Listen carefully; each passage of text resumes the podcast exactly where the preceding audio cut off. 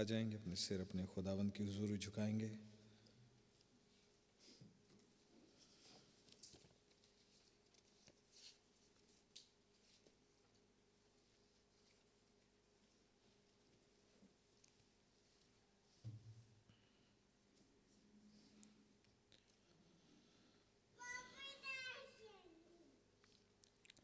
प्यारे खुदा प्रभु यीशु मसीह, आपका बहुत धन्यवाद हो प्यारे पिता इस सब प्यारे अवसर के लिए, इस संडे मॉर्निंग के लिए प्रभु जी, जबकि आपने हमें अपने पास अपने भवन में आने का फजल दिया प्रभु, कि आपके वचन के चौगर्द इकट्ठे हो सकें और आपकी ओर निहार सकें खुदावंद, आपकी आराधना उपासना कर सकें, आपकी तारीफ हम दर सताइश कर सकें, आपको धन्यवाद की भेंटें चढ़ा सकें प्रभु, आपका गुणानुवाद कर सकें प्रभु। आपका बहुत धन्यवाद हो, ये महान सौभाग्य हमें मिला खुदावंद। प्रभु जी, आपने अपने गुणों को हम पर जाहिर किया प्रभु जी, हमें बेनिफिशरी बनाते हुए प्रभु, हम आपका बहुत ही धन्यवाद देते हैं। और वास्तव में आपके गुणों के उन खुलासों के कारण आपकी उपासना हम ही तो कर सकते हैं खुदावंद। आपका नाम मुबारक हो प्रभु जी, आपकी जय स्तुति महिमा तारीफ होवे खुदावंद। ओ लॉर्ड, एक ऐसा देश आपने हमें बनाया जिसकी सुधि आपको रहती है, आपकी तारीफ हो प्रभु जी। लॉर्ड जीसस, अनमेरिटेड ग्रेस अगर किसी पे आपकी ओर से उड़ेला गया, ऐसा फेवर प्रभु जी जो कि खुदावंद हर अंडरस्टैंडिंग कॉम्प्रीहेंशन के बाहर है, वो हम ही तो हैं प्रभु जी। ओ ये नया यरूशलेम, ये बैतलहम के अंदर आपका रेस्ट पाया जाता है प्रभु, आपका नाम मुबारक हो। यहाँ पर आपने जीवन की नदियाँ बहा दी खुदावंद, आपने जब अपने हृदय को ही जब खोल दिया उस सातवीं मोहर के खुलासे में प्रभु, आपका नाम मुबारक हो प्रभु जी। जबकि आपने खींच करके अपने पास हमें बुलाया प्रभु जी, हमें धोया, साफ किया, जस्टिफाई किया, सैंक्टिफाई किया खुदावंद। और ये काम आपने कितने धीरजपूर्ण तरीके से किया, आपने लॉन्ग सफ़र किया प्रभु जी, आपने हमें सफ़र किया प्रभु जी। आपका नाम मुबारक हो लॉर्ड, ताकि फाइनली इस नए जन्म की प्रक्रिया को पूरा करें और अपनी महिमा को प्रकट करें, कि जो आप बोल चुके वो आपके मर्म के अनुसार पूरा होगा और होके रहेगा, और उसे होने से कोई रोक नहीं सकता। डेविल और हेल की कोई ताकत हेल नहीं आ सकती।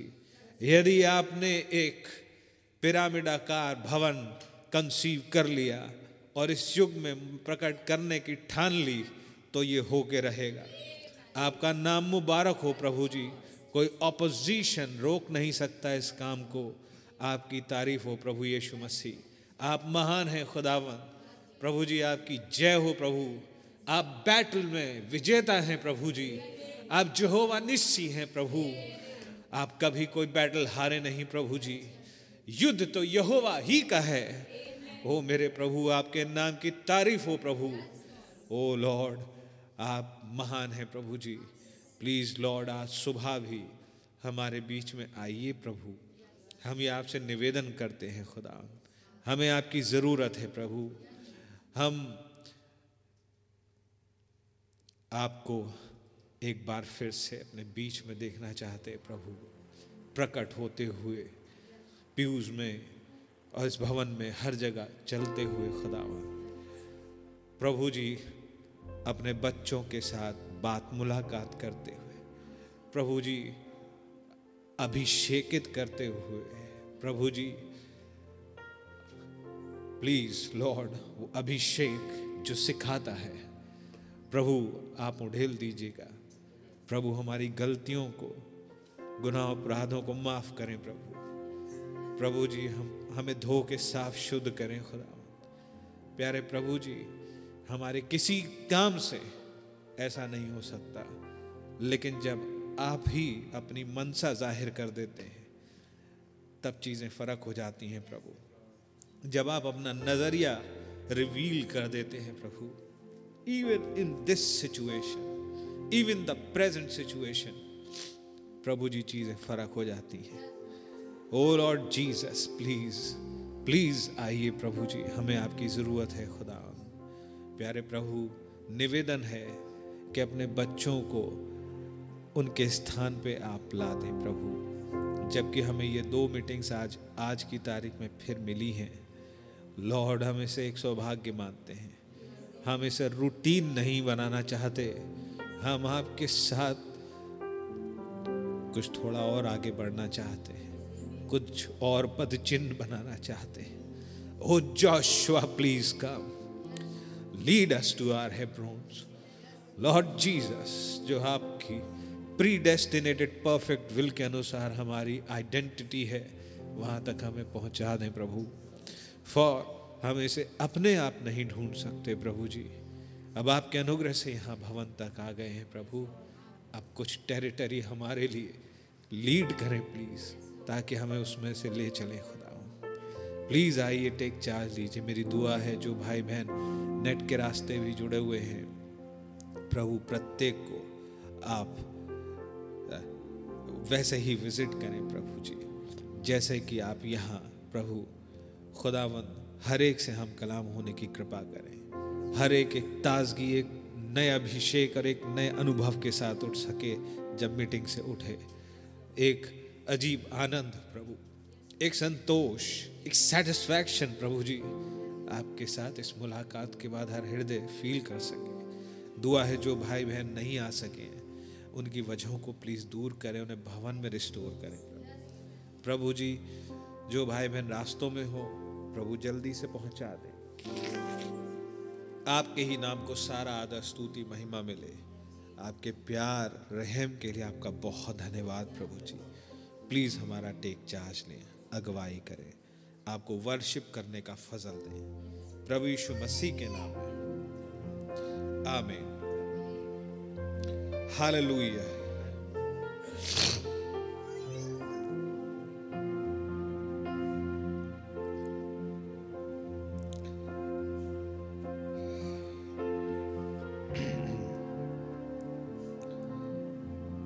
आइए हम लोग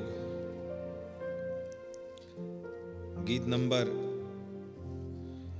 202 निकालें, यहोवा निस्सी.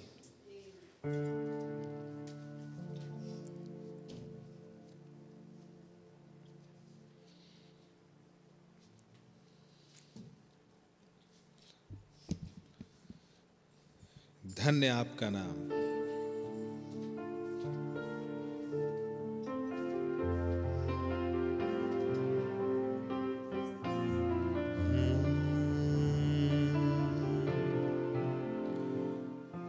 यहोवा निसी, यहोवा निसी, यहोवा निसी, यहोवा निसी, यहोवा निसी, यहोवा निसी. धन्य आपका नाम, धन्य धन्य धन्य आपका नाम, धन्य धन्य धन्य आपका नाम. यहोवा निसी, यहोवा निसी,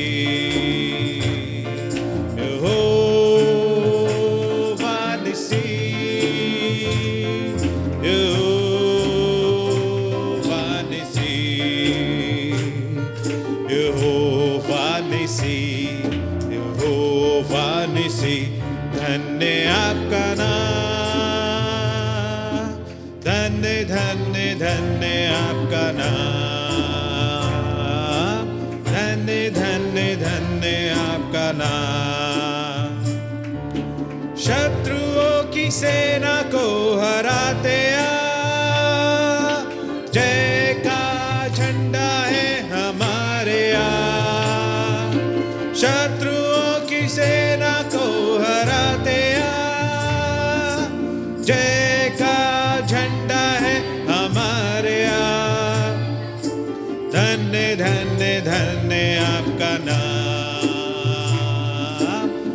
धन्य धन्य धन्य आपका नाम यहोवा निसी यहोवा निसी यहोवा निसी यहोवा निसी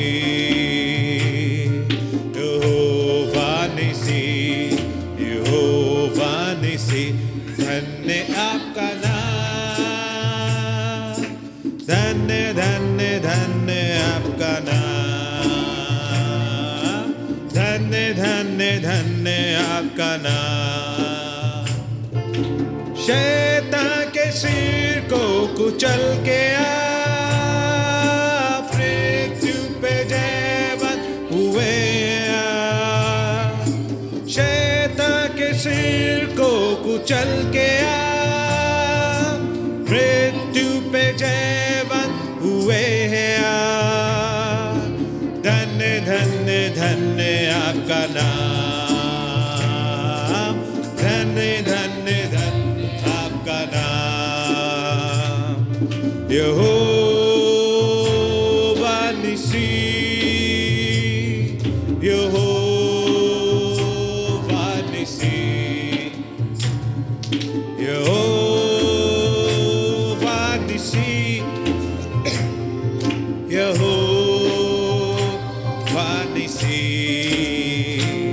धन्य धन्य आपका नाम धन्य धन्य धन्य आपका नाम जय के उत्सव में लिए चलते आप सुगंध वचन हमसे है फैलाते आप जय के उत्सव में लिए चलते आप सुगंध वचन हमसे है फैलाते धन्य धन्य धन्य आपका नाम धन्य धन्य धन्य आपका नाम यहोवा निसी यहोवा निसी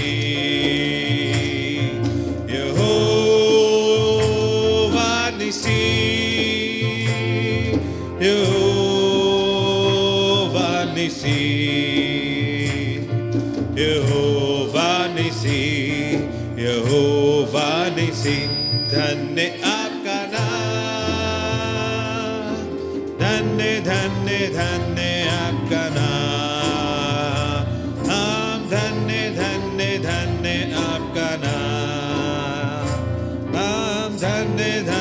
धन्य आपका नाम आमेन हालेलुया धन्य धन्य धन्य आपका नाम हालेलुया खुदा के नाम की बड़ी ही तारीफ होवे आमेन रावण महान है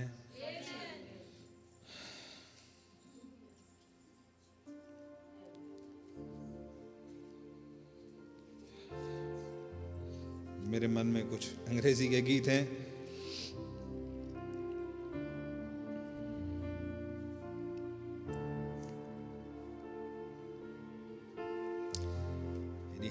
आइए 215 निकालते हैं राजा धीराजा आसमानी राजा आने का वायदा किया आमेन कलीसिया को दुल्हन बनाया ले जाने को आ गया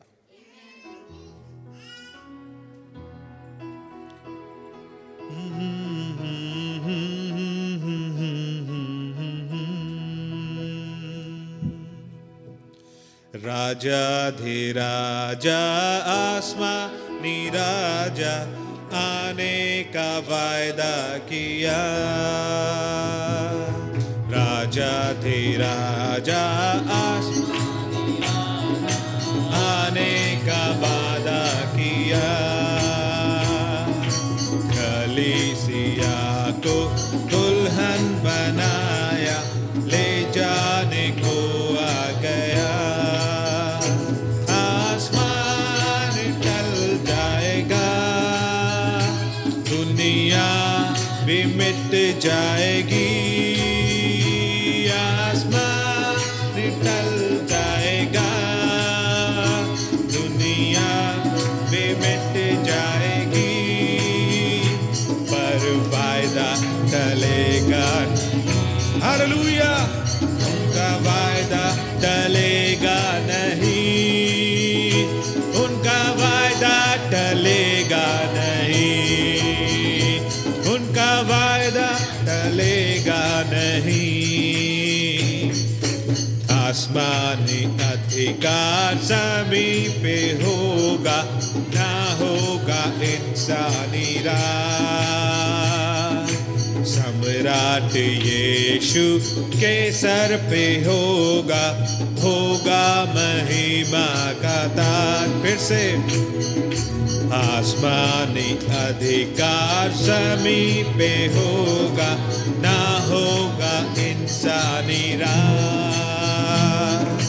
सम्राट यीशु के सर पर होगा, होगा महिमा का ताज। राज करेगा 100 साल, फिर होगा 1000 साल। राज करेगा 100 साल, फिर होगा 1000 साल। होंगे मसीहा के साथ, हम होंगे मसीहा के साथ, हम होंगे मसीहा के साथ, हम होंगे मसीहा के साथ। दाएं सिरे से जन्मा हर प्राणी, प्रवेश करेगा वहाँ। पापी और नास्तिक भीतर ना होंगे, ना होगा शैतान वहाँ। जाएगा गड्ढे में डाला जाएगा, शैतान बांधा जाएगा, गड्ढे में डाला जाएगा। बहाने की और शांति होगी, बहाने की और शांति होगी, बहाने की और शांति होगी, बहाने की और शांति होगी। राजा धीराजा तुम्हें बुलाता, आ जाओ तुम मेरे पास, मेरे पास आओ, मेरे हो जाओ, आराम करो मेरे पास। राजा धीराजा तुम्हें बुलाता, आ जाओ तुम मेरे पास, मेरे पास आओ, मेरे हो जाओ, आराम करो मेरे पास। रुक जा हरे इंसान, कर ले मसीह की पहचान। रुक जा हरे इंसान, कर ले मसीह की पहचान। तुम आ जाओ यीशु के पास, तुम आ जाओ यीशु के पास, तुम आ जाओ यीशु के पास।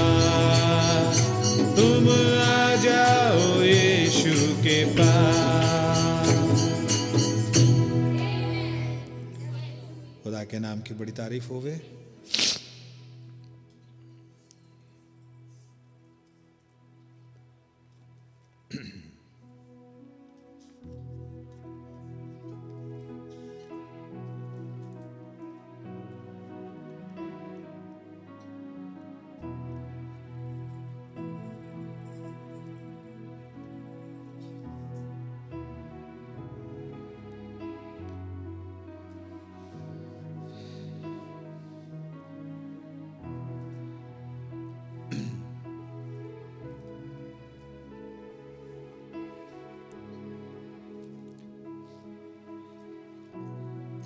आइए जबकि हम लोग खड़े हुए हैं इस कोरस को गाएंगे। Only believe all things are possible.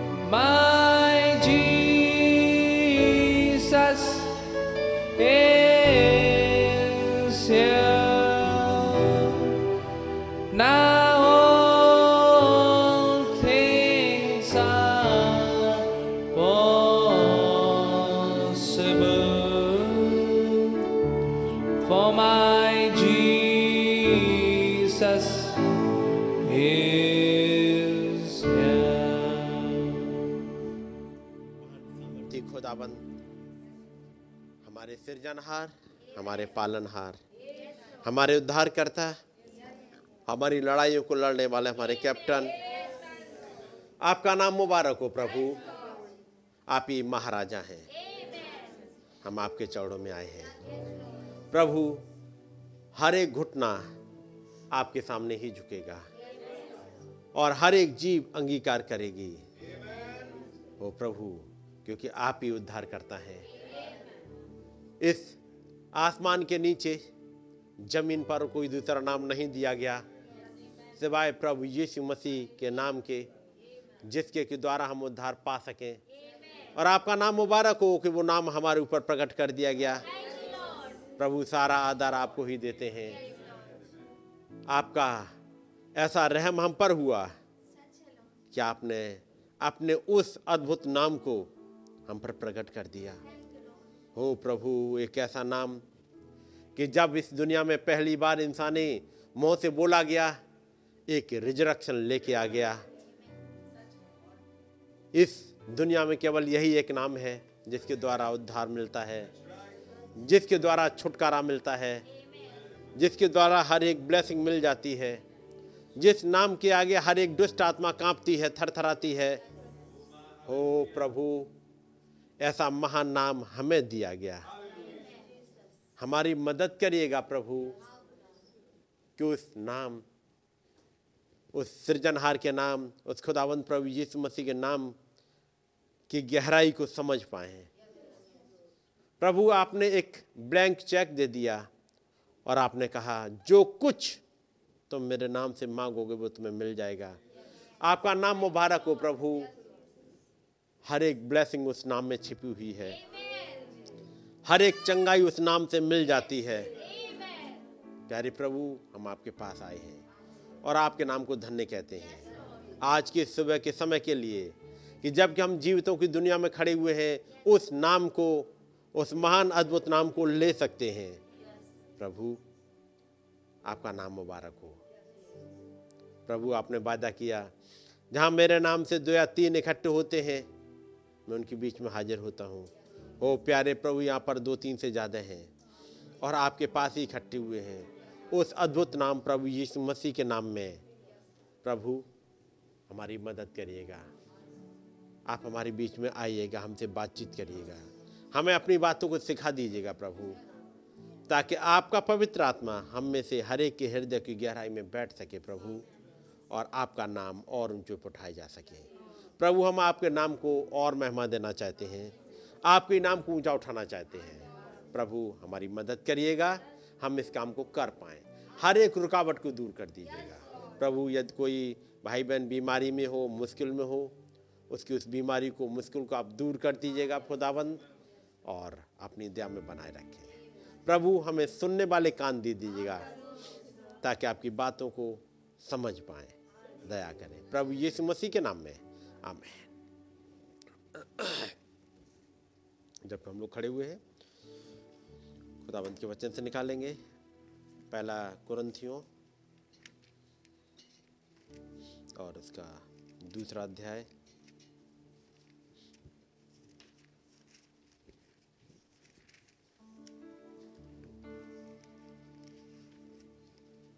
पहला कुरिन्थियों दूसरा अध्याय और उसकी 9वीं आयत से, जो आपने कई बार पढ़ा होगा, सुना होगा।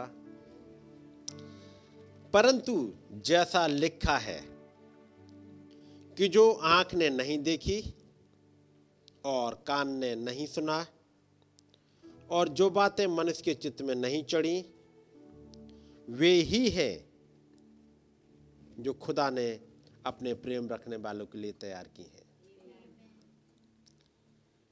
परंतु खुदा ने उनको अपनी आत्मा के द्वारा हम पर प्रकट किया, क्योंकि आत्मा सब बातें वरन खुदा की गूढ़ बातों को भी जांचता है। मनुष्य में से कौन किसी मनुष्य की बातें जानता है? केवल मनुष्य की आत्मा जो उसमें है। वैसा ही खुदा की बातों को कोई नहीं जानता, केवल खुदा का आत्मा। परंतु हमने संसार की आत्मा नहीं, परंतु वो आत्मा पाया है जो खुदा की ओर से है, कि हम उन बातों को जाने जो खुदा ने हमें दी हैं, जिनको हम मनुष्यों की ज्ञान की सिखाई हुई बातों में नहीं, परंतु आत्मा की सिखाई हुई बातों में आत्मिक बातें आत्मिक बातों से मिला मिला कर सुनाते हैं। परंतु शारीरिक मनुष्य खुदा के आत्मा की बातें ग्रहण नहीं करता, क्योंकि वे उसकी दृष्टि में मूर्खता की बातें हैं, और ना वो उन्हें जान सकता है, क्योंकि उनकी जांच आत्मिक रीति से होती है। आत्मिक जन सब कुछ जांचता है, परंतु वो आप किसी से जांचा नहीं जाता, क्योंकि प्रभु का मन किसने जाना है कि उसे सिखलाए, परंतु हम में मसीह का मन है। आइए दुआ करेंगे। खुदावंद प्रभु यीशु मसीह, आपके नाम की स्तुति और महिमा हो। एक बार फिर से यह मौका आपने हमें दिया, ताकि आपकी बातों को पढ़ सकें, आपके वचनों को सुन सकें और उनको अपने ज़िंदगी में इम्प्लीमेंट करने पाएँ। हमें सुनने वाले कान दे दीजिएगा प्रभु, ताकि हम इनको समझ पाएँ। सारा आधार आपको ही मिले, प्रभु यीशु मसीह के नाम में, आमीन। सब लोग बैठ जाएंगे।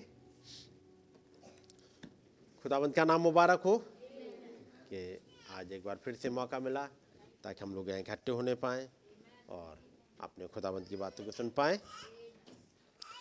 ये हिस्सा कई बार पढ़ा गया है, ये कुरिन्थियों का हिस्सा, और पौलुस ने एक बात कही पहले, जब इस चिट्ठी को लिखा है, और ये चिट्ठी जो लिखी गई वो लगभग सन 59 के आसपास लिखी गई, 59 और 60 के आसपास। ये वाली चिट्ठी सन 59 के आसपास लिखी गई और दूसरी वाली सन 60 के आसपास लिखी गई है, यानी लगभग 2000 साल पहले जब ये चिट्ठियाँ लिखी गई। उससे पहले कई कुछ अनुभव मिल चुके हैं, क्योंकि जब आप पढ़ोगे दूसरा कुरिन्थियों, वहाँ पर पौलुस जब लिखते हैं कि मैं एक मनुष्य को जानता हूँ, 14 साल हुए, न जाने दे रहित एक ऐसे मनुष्य को जानता हूँ जो तीसरे आसमान पर उठा लिया गया, यानी वो पर्दे के पार पहुँचाया गया। और जब पर्दे के पार पहुँचाया गया, उसने कुछ ऐसी बातों को देखा, कुछ उन घटनाओं को देखा जिसके बाद सोच और कई चीज़ें बदल गईं। पर्दे के उस पार वो देखने को मिल गया, क्योंकि जब नबी ने देखा सन 60 में, जब मई के महीने में जब पर्दे के पार खुदाबंद लेके गए, जब वो एक क्वायर का गाना सुनते हैं, जो स्वर्गीय क्वायर है उसका गाना सुनते हैं, और जबकि वो मन में चल रहा है कि मैं पर्दे को उस पार देखना चाहता हूँ क्योंकि मुझे घर की याद आती है, बीमार थे जब। और तब दूत ने कहा, क्या तुम पर्दे को उस पार देखना चाहोगे? वो पर्दे के पार दूत लेके गया। वहाँ उन्होंने देखा उन तमाम लोगों को जो भाई ब्रहणम की सेवकाई के द्वारा आए थे और पर्दे को उस पार पहुँच चुके थे। कोई उम्र की वजह से, कोई किसी वजह से पर्दे को उस पार चले गए थे, यानी इस ज़मीन से चले गए थे। इस ज़मीन पर तो उनकी बॉडी रह गई थी, लेकिन उनका वो प्राण पर्दे को उस पार जा चुका था। और तब नबी जैसे कहते हैं मैसेज में, मैं तो पहले सोच रहा था कि शायद हवा बन जाते होंगे, इसलिए मैं मरने से डरता था, क्योंकि मुझे नहीं पता कि जैसे भाई नेवल कहीं जा रहे होंगे और मैं भी जा रहा हूँ, और भाई नेवल वो जा रहा है हवा बने हुए, बादल बने हुए, और मुझे ऐसी बादल बनना या ऐसी आत्मा बनना मुझे अच्छा नहीं लगता था। लेकिन जब मैं पर्दे को उस पार पहुंचा, तब उन्होंने जाकर के वहाँ देखा वो लोग जो चले गए हैं, वो एक दूसरा उनको शरीर मिल चुका है। तब वो बातें जो पौलुस ने कही, जो कुरिन्थियों में ही लिखा है कि हम जानते हैं कि हमारा पृथ्वी पर का डेरा सरीखा घर गिराया जाएगा, तो हमें एक और भवन मिलेगा जो हाथों का बनाया हुआ नहीं परंतु चिर स्थायी है। अब ये बातें तभी लिखी जा सकती हैं जब कुछ देखा गया हो, नॉलेज से नहीं बल्कि देखा गया हो। पौलुस पर्दे को उस पार गया, वो देख के आया, और तब उसे चिंता नहीं है। वो कहता है, मुझे मालूम है कि पर्दे के उस पार मुझे एक घर मिलेगा, और एक ऐसा वाला घर जो चिर स्थायी है। तब नबी ने समझाया, हर एक इंसान के पास 3 शरीर होते हैं। कितने होते? 3। कौन कौन से होते हैं? बॉडी और सोल। जब शरीर की बात करते हैं तो ये वाले नहीं होते हैं। ये आप 3 आयामों में आप रह रहे होते हो, ठीक है नहीं? आप क्या हो? सोल। आप तो वो प्राण हो जो खुदावंद के पास से आए थे, ठीक है नहीं? आप वो सोल हो। तो सोल, बॉडी, सोल, स्पिरिट में यदि आप एक शरीर को रख दोगे तो वो फिट नहीं होगा। आप वो सोल हो, समझ रहे हैं ना? एक बॉडी आपको ये मिली है जिसे शारीरिक देह कहते हैं, ठीक है नहीं? एक आपकी थियोफनी है, और फिर तीसरा ग्लोरीफाइड बॉडी है, महिमायुक्त शरीर है। और जब ये फिजिकल बॉडी और थियोफनी मिल जाती है, आप कंप्लीट हो जाते हो। जब तक ये है, ये वाला शरीर ऊपर वाला, आप कंप्लीट नहीं हो, क्योंकि आपका थियोफनी वाला हिस्सा अभी भी आपसे अलग है। आपसे बातचीत कर सकता है, आप उसकी सुन सकते हो, वो आपको गाइड कर सकता है, लेकिन अभी भी अलग है, वो वाला अलग है। ये मरणहार है ऊपर वाला, और वो वाला अमर है। ये शरीर के, ये दुनिया से मिला है, माँ बाप के द्वारा मिला है, वो खुदा से मिला है, वो शरीर है।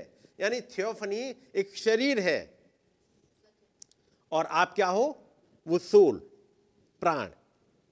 जब आप इस दुनिया में आ रहे होते हो, ये शरीर जो खुदाबंद ने पहले से हमारे लिए ठहरा दिया है, जब वो प्राण आ रहा होता है, इस वाले शरीर में एंट्री कर लेता है, ठीक है नहीं, और ये शरीर एक जीविता शरीर बन जाता है। जब तक वो प्राण ना आए, ये मरा हुआ ही रहेगा, पैदा होने के बाद भी मरा हुआ रहेगा। इसलिए जैसे नबी ने समझाया कि जब माँ जब बच्चों को पैदा करने वाली होती है, कुछ दिन पहले से वो सोल, वो आत्मा वहाँ आ जाता है, और जैसे ही बच्चा पैदा हुआ उसे ले लेता है इसमें। जब ये शरीर टूट जाता है, इस दुनिया का यहाँ डेरा शरीर अगर गिरता है, तो खुदावंद ने एक रखा है, और वो है थियोफनी। थियोफनी में चले जाते हैं। फिर एक समय आएगा जिसे कहते हैं रैप्चर। यदि रैप्चर के समय तक आप जीवित हो, तो इस मरणहार को वो अमर, यानी वो थियोफनी, इसको पहन लेगा। उसका मतलब ये जो फिजिकल है, ये मरणहार है, खत्म हो जाएगा। तब आपको एक महिमायुक्त शरीर मिल जाएगा, ठीक है नहीं। ये चीजें सब सुनी हुई है, केवल रिवाइज करने के लिए। सो पौलुस ने पर्दे को उस पार जाके देखा। पौलुस जमीन पे भी है, पौलुस पर्दे को उस पार भी चला गया।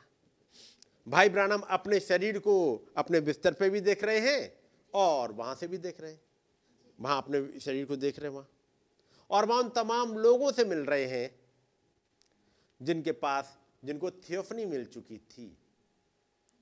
थियोफनी में खाते पीते नहीं है, क्योंकि थियोफनी खा पी नहीं सकती, तो जरूरी है। तब उन्होंने कहा हम यहाँ पर खाते पीते नहीं हैं, हम जब दुनिया में जाएंगे, जब प्रभु आएंगे तब हम दुनिया में जाएंगे, माँ से अपने उन शरीरों को लेंगे, और तब फिर वो मिलेनियम स्टार्ट होगा, 1000 सालाना राज्य स्टार्ट होगा, और जो जीवित हैं वो बदल जाएंगे, और जो सोए हुए हैं वो जीवित उठ खड़े होंगे, सब के सब फिर एक उसमें महिमायुक्त शरीर में चले जाएंगे, ताकि 1000 सालाना राज्य कर सकें। यानी इस शरीर पर से एक मौत खत्म हो जाएगी।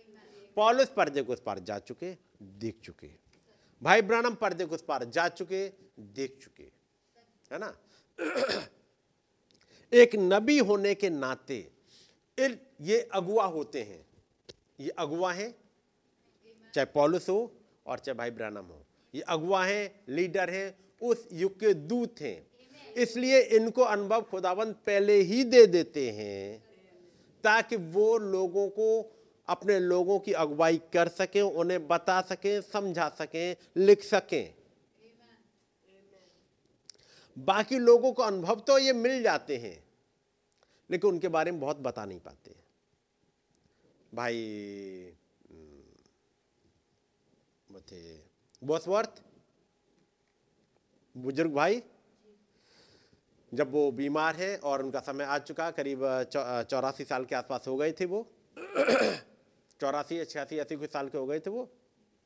और जब समय आ गया दुनिया से जाने का, वो हॉस्पिटल में है और कोमा में चले गए हैं, बिस्तर पर लेटे हुए हैं। अचानक से वो उठते हैं, उठ के बैठे, और उन्हें हवा में हाथ मिलाना स्टार्ट किया। एक सिस्टर है, उनका नाम है सिस्टर जूली। अचानक sister Julie, praise the Lord. वो कौन सी सिस्टर थी जो भाई ब्रानम ने, जिनको प्रचार किया था और सालों साल पहले उनको मसीह की तरफ लेकर के आए थे। फिर दूसरा भाई आए और वो हवा में हाथ मिला रहे, भाई सो एंड सो, भाई प्रेज द लॉर्ड, भाई आपको तो बहुत समय से नहीं देखा, आप तो जब से चले गए थे।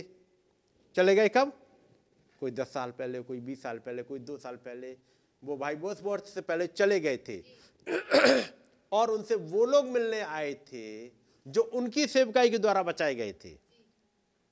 वो सब के सब वेलकम करने आ रहे हैं, क्योंकि ये भाई जिन्होंने उनको गाइड किया था उस खुदावंद के राज्य में, वो लोग पर्दे को इस पार जा चुके हैं। अब ये भाई जिसने एक उनके लिए एक लीडर की तरह रहा, जिसने अगुवाई करी, अब वो जा रहा है। ये सब के सब वेलकम के लिए आ रहे हैं एक दूसरे आयाम में।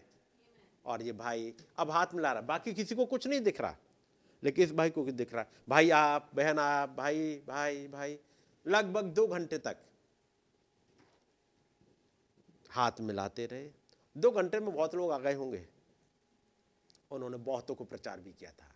भाई बॉसवर्थ ने एक लंबे समय तक प्रचार किया था, मेरे विचार से शायद 50 साल 60 साल तो प्रचार करा होगा, क्योंकि वो यंग एज में ही वो आ गए थे और प्रचार करना स्टार्ट कर दिया था।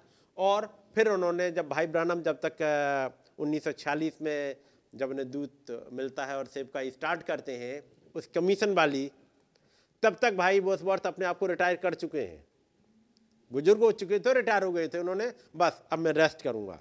अचानक से उन्होंने भाई ब्रानम का नाम सुना, फिर वो आ गए भाई ब्रानम की मीटिंग में और फिर भाई ब्रानम के साथ जुड़े। और उस भाई ने बहुत मेहनत करी साउथ अफ्रीका के लिए, बहुत भागे। और जब एक बार भाई ब्रानम की मीटिंग हो गई थी, अगली बार की मीटिंग के लिए वो भाई बहुत दौड़ते रहे, भाई बॉसवर्थ। सो ये लोग जो पर्दे को उस पार जा चुके, याद रखिएगा, जिन्होंने आपकी अगुवाई करी, जिनकी आपने अगुवाई करी, पर्दे को उस पार सब मिलेंगे, है कि नहीं? जिनकी आपने अगुवाई करी या जिन्होंने आपकी अगुवाई करी, यानी सब मिलकर के एक जगह आ गए, वचन में आ गए। अगुवाई कहाँ करी? इस वचन की तरफ। चाहे दूसरों ने करी हो आपकी अगुवाई तो इस वचन पर लेके आई थी, और यदि आप कर रहे होगे तो आप वचन पर लेके आओगे। याद रखिएगा, एक बहुत बड़ा हिस्सा इंतजार कर रहा है कि नहीं? तो पौलुस ने जब इस बात को लिखा, उन्होंने कहा, हे भाइयों, अपने बुलाए जाने को तो सोचो, क्यों बुलाए गए हो, कि ना शरीर के अनुसार बहुत ज्ञानवान और ना बहुत सामर्थी और ना बहुत कुलीन बुलाए गए, परंतु खुदा ने जगत के मूर्खों को चुन लिया कि ज्ञानवानों को लज्जित करे।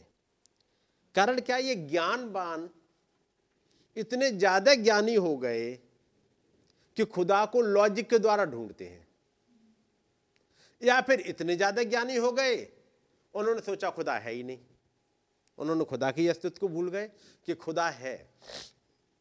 क्योंकि उन्होंने अपनी साइंस के द्वारा कई नई चीजें खोज ली जो किसी ने नहीं खोजी।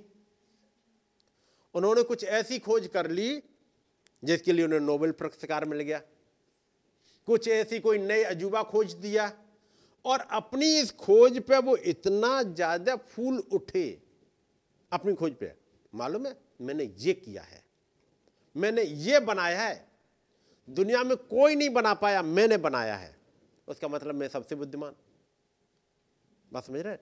ये वाली सोच कि मैंने ये किया है, मैंने ये खोज लिया, मैंने ये बना लिया, ये मैं वाला वर्ड केवल एक के पास से आता है, और वो था लूसीफर। मैं ये करूँगा, मैं ये करूँगा, मैंने ये कर लिया, मैंने ये कर लिया। और यदि किसी कभी भी किसी इंसान में यदि ये चीज़ आने लगे तो याद रखिएगा वो गया। बहुत जल्दी ऐसे वाले में से भागाइएगा। जब कभी ये लगने लगे मैंने ये किया है तो भागाइएगा उस वाले में से, क्योंकि अब ये ले जा रहा है कहीं अलग। आपकी अपनी सोच, आपका अपना ज्ञान, आपकी अपनी आपके अपने कारनामे कुछ ले जा रहे हैं, और ये धीमे धीमे आने लगता है। डॉक्टर जिसका हर एक केस सफल होता जाए, हर एक केस सफल, फिर वो कहेगा, लोग आके तारीफ कर, डॉक्टर साहब आपका हाथ कितना बढ़िया है, डॉक्टर साहब आपका डायग्नोसिस कितना बढ़िया है, आपका ये, और वो भी अंदर अंदर फूलना स्टार्ट करता है, धीमे धीमे वो भी फूलना स्टार्ट कर देता है। ये होता है, एक साइंटिस्ट है उसके साथ ऐसा होने लगता है। जब ये कुछ भी आने लगे किसी भी लेवल पे, एक प्रचारक को आने लगे, भाई आप क्या प्रचार करते हो, क्या बात है, बस आ जाए कि नहीं। थैंक गॉड, खुदावंद ने हमारे लिए एक नबी रखा, एक ऐसा अगुआ रखा जिसे खुदाबंद ने इतना हम्बल बनाया कि मोहरें खुलने के बाद भी, मोहरों का प्रचार करने के बाद भी वो हम्बल बना रहा। जैसे मूसा था हम्बल बना रहा, एलिया हम्बल बना रहा, ये सब के सब हम्बल बने रहे और खुदाबंद ने हमारे युग में एक नबी को रख दिया, ठीक है नहीं। सो अब यही पॉलुस एक चीज कहते हैं, क्योंकि क्रूस की कथा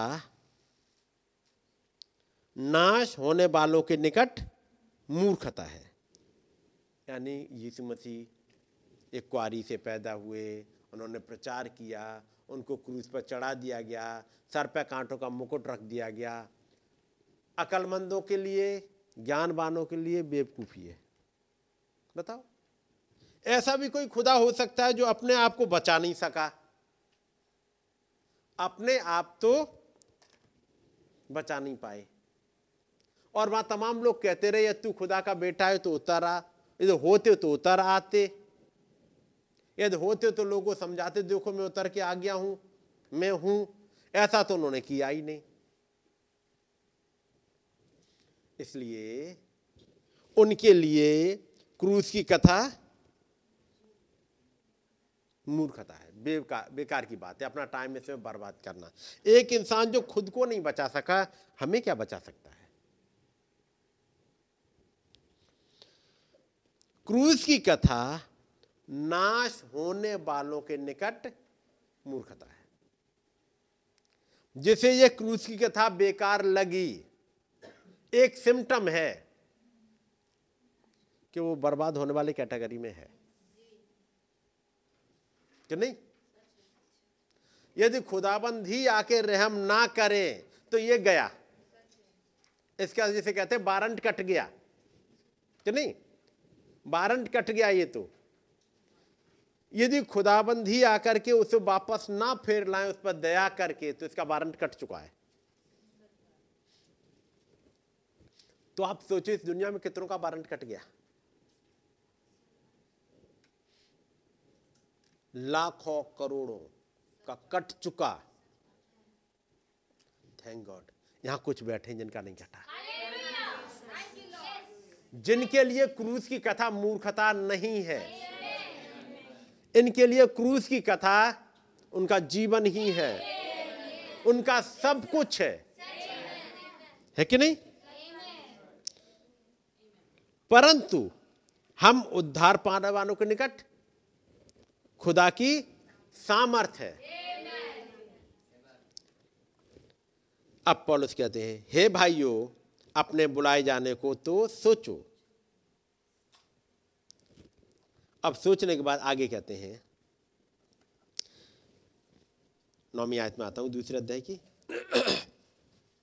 परंतु जैसा लिखा है कि जो आंख ने नहीं देखी और कान ने नहीं सुना और जो बातें मनुष्य के चित्त में नहीं चढ़ी, वे ही हैं जो खुदा ने अपने प्रेम रखने वालों के लिए तैयार की हैं।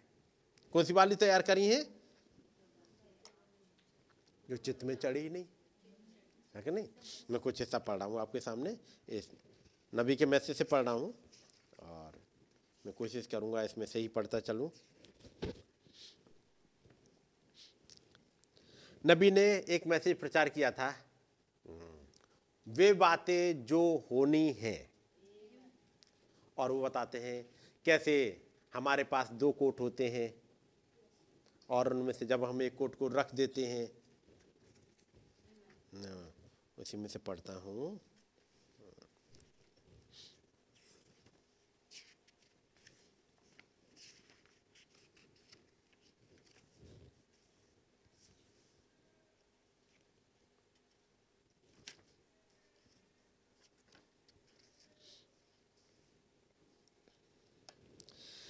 अब देखिएगा, एक आदमी जिसके 3 शरीर होते हैं।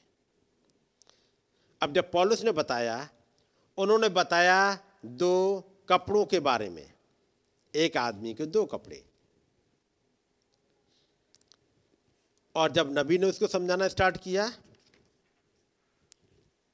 तो उन्होंने बताया क्या थे, हमारे पास 2 कोट होते हैं, अब मैं 1 कोट को उतार के रख देता हूँ क्योंकि ये पुराना हो चुका है और मैं दूसरा वाला पहनूंगा। जैसे हमारे पुराने कपड़े होते हैं, थिंग्स डाटा टू बी में नबी प्रचार करते हैं, हमारे पास एक पुराना कोट है जैसे हम पहनते रहते हैं, फिर एक समय वो फट जाता है, उसे उठा के हम रख देते हैं अलमीरा में, और जब नया मिल गया है तो नया पहन के चलते, पुराने वाला फटे वालों को क्यों यूज़ करें। वो समझाना क्या चाह रहे थे पॉलुस की इस बात को, जब हमारा ये पुराना शरीर, पुराना कोट, पुराना कपड़ा जो कि हमारा सोल पहने हुए है, ये फट गया बीमारी की वजह से, समय के हिसाब से यूज़ करते करते पुराना हो गया, इसे रख दिया कहाँ पर, एक कब्रिस्तान में। और दूसरा पहन लिया जिसके लिए पौलुस ने कहा था कि हमें एक और मिलता है, ये शरीर गया, एक और मिलता है। अब आइए वापस आते हैं इस दूसरा, 1 कुरिन्थियों 2:9 पढ़ेगा भाई। परंतु जैसा लिखा है कि जो आँख ने नहीं देखी और कान ने नहीं सुना और जो बातें मनुष्य के चित्त में नहीं चढ़ी वे ही हैं जो खुदा ने अपने प्रेम रखने वालों के लिए तैयार की हैं। अब कुछ चीजें मैं यहाँ पे पढ़ रहा हूँ,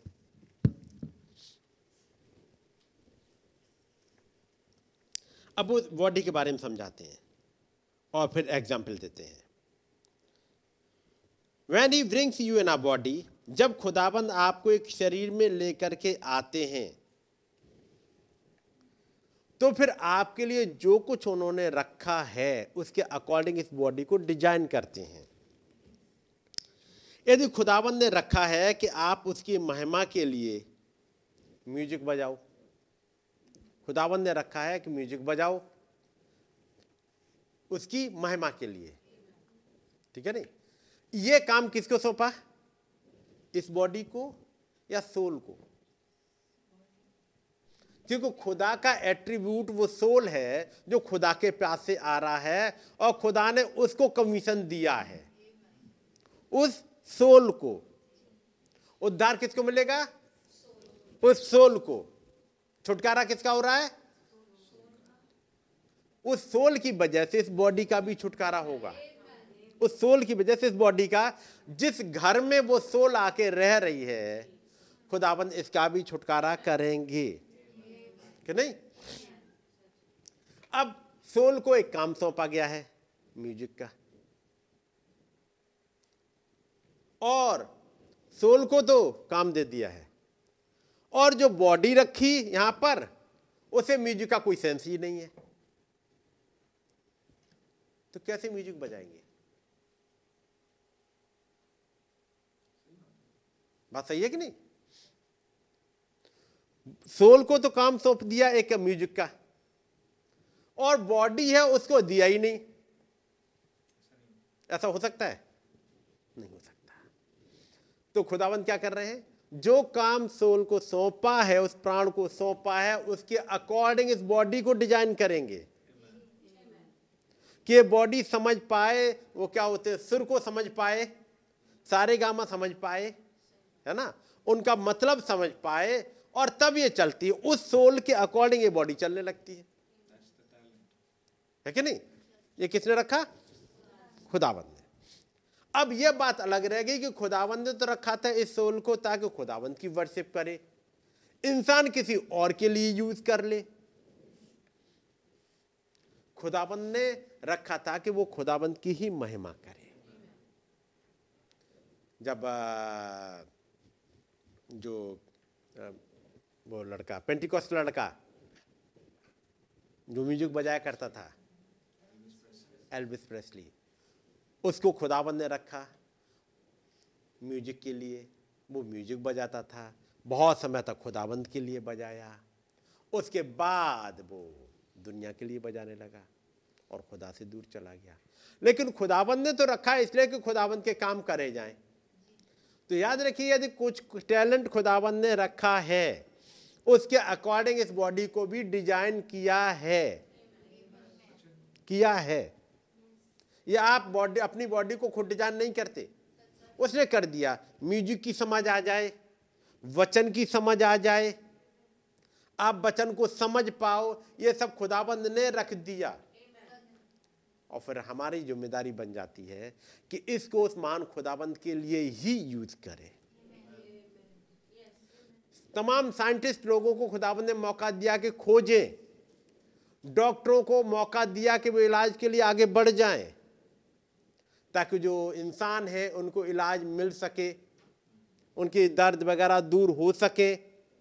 लेकिन डॉक्टर यदि पैसे के लिए करने लगे तो फिर उन्होंने अपना जो उद्देश्य था वो खो दिया। भाई बेन एक मैसेज में कहते हैं कि यदि खुदाबंद ने एक सिंगर बनाया है तो फिर आपकी बॉडी को उस तरह से डिजाइन किया है। वो कहते हैं खुदाबंद ने यदि मुझे प्रचार करने के लिए बुलाया है तो उसने उसी तरह से मुझे मेरा मेकअप किया, मुझे बनाया, तभी तो मैं 6 घंटे खड़ा हो सकता हूँ, मैं प्रचार कर सकता हूँ, 6 घंटे खड़ा हो सकता हूँ, और उसके बाद भी 6 घंटा खड़ा होने के बाद मैं अगले 10 घंटे खड़ा हो सकता हूँ ताकि लोगों के लिए और आगे कोई काम कर सकूँ। उसका मतलब है खुदाबंद ने कुछ न कुछ आपके अंदर रखा है, तभी तो आप कर पा रहे हो। और वो खुदाबंद वैरायटी के खुदाबंद है, सबको एक जैसा नहीं बनाया। किसी को म्यूजिक के लिए, किसी को प्रचार के लिए, किसी को ढोलक बजाने के लिए, किसी को गाना गाने के लिए, किसी को तबला बजाने के लिए, किसी को सिखाने के लिए। कोई संडे स्कूल का टीचर हो सकता है, कोई प्रचारक हो सकता है, कोई इवेंजलिस्ट हो सकता है। ये खुदाबंद ने टैलेंट रखे हैं और वो अंदर वाला सोल उसी की तरफ भागना चाहता है कि जो खुदाबंद ने रखा है उसके अकॉर्डिंग काम करे। ये तो हम हैं जो दबाए रखते हैं। इसलिए पौलुस कहते हैं, हे भाइयों, अपने बुलाए जाने को सोचो। खुदाबंद ने ये आपके अंदर क्यों रखा, क्यों आपको ऐसे माहौल में रखा? जैसे म्यूजिक का काम कराना है, उसे कुछ ऐसे माहौल में रखा ताकि म्यूजिक की समझ आ जाए, क्योंकि इस शरीर को तो सिखाना पड़ेगा। खुदाबंद ने इसमें एट्रीब्यूट रख दिए, डिजाइन उस हिसाब से कर दिया। अब आपको ट्रेंड करते हुए आगे बढ़ाना है, सिखाना है, और ये सीख जाएगा। जिसको म्यूजिक के लिए रखा है उसको थोड़ी सी सपोर्ट कर दो, म्यूजिक सीख जाएगा।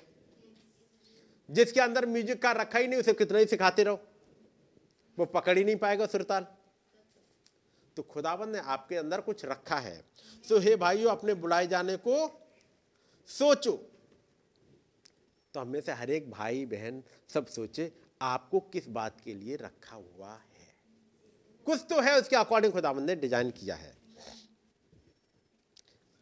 अब आइएगा, मैं एक मैसेज है, यह है सर्वोत्तम चेतना, क्योंकि मेरे पास अभी जल्दी आ गया था, पढ़ा होगा बहुत पहले, लेकिन अभी फिर मेरे पास आया मैसेज, अब मैं फिर से पढ़ रहा हूँ। और स्टार्टिंग में भाई ब्रानन जो स्टार्ट करते हैं वो कहते हैं, मैं भी अभी तक इस सुबह की उस आशीष पर आनंद कर रहा हूं। ओ अपार, अत्यधिक बेकाम, अनजान होते हैं जो खुदा हमारे लिए करेगा जब हम सब एक साथ एकत्रित होते हैं। खुदाबंद ने हमारे लिए क्या क्या कर दिया है। सुबह की मीटिंग के लिए बड़े खुश हैं। I am still feasting Also on that blessing this morning. सुबह कौन सा मैसेज प्रचार किया था? अभी जो सांझ को प्रचार कर रहे हैं, आ सुपर सेंस, एक सर्वोत्तम चेतना। सुबह उन्होंने प्रचार किया है आ सुपर साइन, एक सर्वोत्तम चिन्ह, ठीक है नहीं? और जब 27/12 को प्रचार किया है तो सर्वोत्तम चिन्ह आप समझ गए होंगे। 27 दिसंबर को प्रचार कर रहे हैं तो सर्वोत्तम चिन्ह कौन सा लाएंगे? 25 दिसंबर की घटना, वो महान चिन्ह जो 2000 साल पहले दिया गया। हमें एक उद्धारकर्ता दिया गया, हमें एक पुत्र दिया गया, हमें एक हीलर दिया गया। हमारे पास हीलर था नहीं, हमारे पास उद्धारकर्ता था नहीं, है कि नहीं? हमारी सुनने वाला हमारे पास था नहीं कोई, लेकिन हमें दिया, जिसके लिए हम डिजर्व नहीं करते थे, उसने दे दिया। दिया कि नहीं दिया? एक बिचवाई दे दिया। उन तमाम डीमन से छुटकारा देने वाला दे दिया। क्योंकि यदि वो छुटकारा, डीमन से छुटकारा देने वाला ना मिला होता तो मैं और आप भी छुटकारा पा नहीं पाते। कोई ना कोई डीमन हमें परेशान करती रहती, जैसे दुनिया को कर रही है। लेकिन थैंक गॉड हमें दिया गया, 2000 साल पहले हमारे लिए एक प्रोविजन कर दिया गया। हम दुनिया में बाद में आएंगे, हमारे लिए दे दिया गया। एक चंगाई देने वाला दे दिया गया, एक ऐसा नाम दे दिया गया, एक सुपर साइन दे दिया गया। अब सोचो कि उस घटना पे, उस क्रिसमस की घटना पे हमें क्या क्या मिला, क्या क्या मिला। एक जीवन मिल गया, नहीं तो मौत चली आ रही थी। हर एक कोई मां अधोलोक में जाना जाता था, चाहे वो आदम हो चाहे वो अब्राहम हो। हर कोई वहां नीचे जा रहा था और इंतजारी में अपने समय को गुजार रहा था।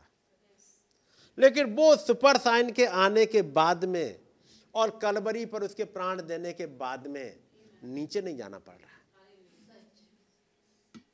कोई हमारे पास दुनिया का कोई दूसरा बॉस नहीं, बस हमारा बॉस ही बॉस है। अब तब तो कोई और बॉस बन जाता था और कहेगा जब तक पेमेंट नहीं होगा तब तक नहीं जा सकते। एक कैद खाने में बंद हैं। लेकिन क्योंकि जब धनवान की और अब्राहम की बातचीत होती है तो वहाँ है, और ना इधर से उधर कोई जा सकता है, ना उधर से इधर जा सकता है दोनों तरफ बंद से। वो इधर से उधर, उधर से इधर जा ही नहीं सकते, बंद से लगी हुई है। लेकिन जब भाई ब्रानम पर्दे को पार गए तो बंद से अब नहीं है। हजारों हजार भाई बहन दौड़े हुए चले आ रहे हैं, एंजॉय कर रहे हैं। वो कोई दुखी वाली हालत में नहीं, वो एंजॉय कर रहे हैं और आके कह रहे हैं हमारा प्यारा भाई, हमारा प्यारा भाई है कि नहीं। बंद से खत्म हो चुकी। 2000 साल पहले एक जो गिफ्ट दिया गया हमें, खुदावंद ने जो दिया, ऐसा महान गिफ्ट दिया गया जिसको नबी ने कहा आ सुपर साइन, एक सर्वोत्तम चिन्ह। 2000 साल पहले तो वो चिन्ह दिया गया। याद रखिए 2000 साल पहले क्या क्या मिला है आपको। यदि हमारी और आपकी समझ सही काम कर रही है तो वो 2000 साल पहले प्रभु की आमद की वजह से जो सेना की सेना आके अटैक कर देती थी, अब आपको बचाए हुए है। एक नाम, एक नाम दे दिया गया जिसकी वजह से हम और आप बचे हैं। उसी नाम की वजह से जब पौलुस ने लिखा, केवल नाम नहीं दिया गया, उसी नाम की वजह से 5 तरह की सेवकाइयां मिली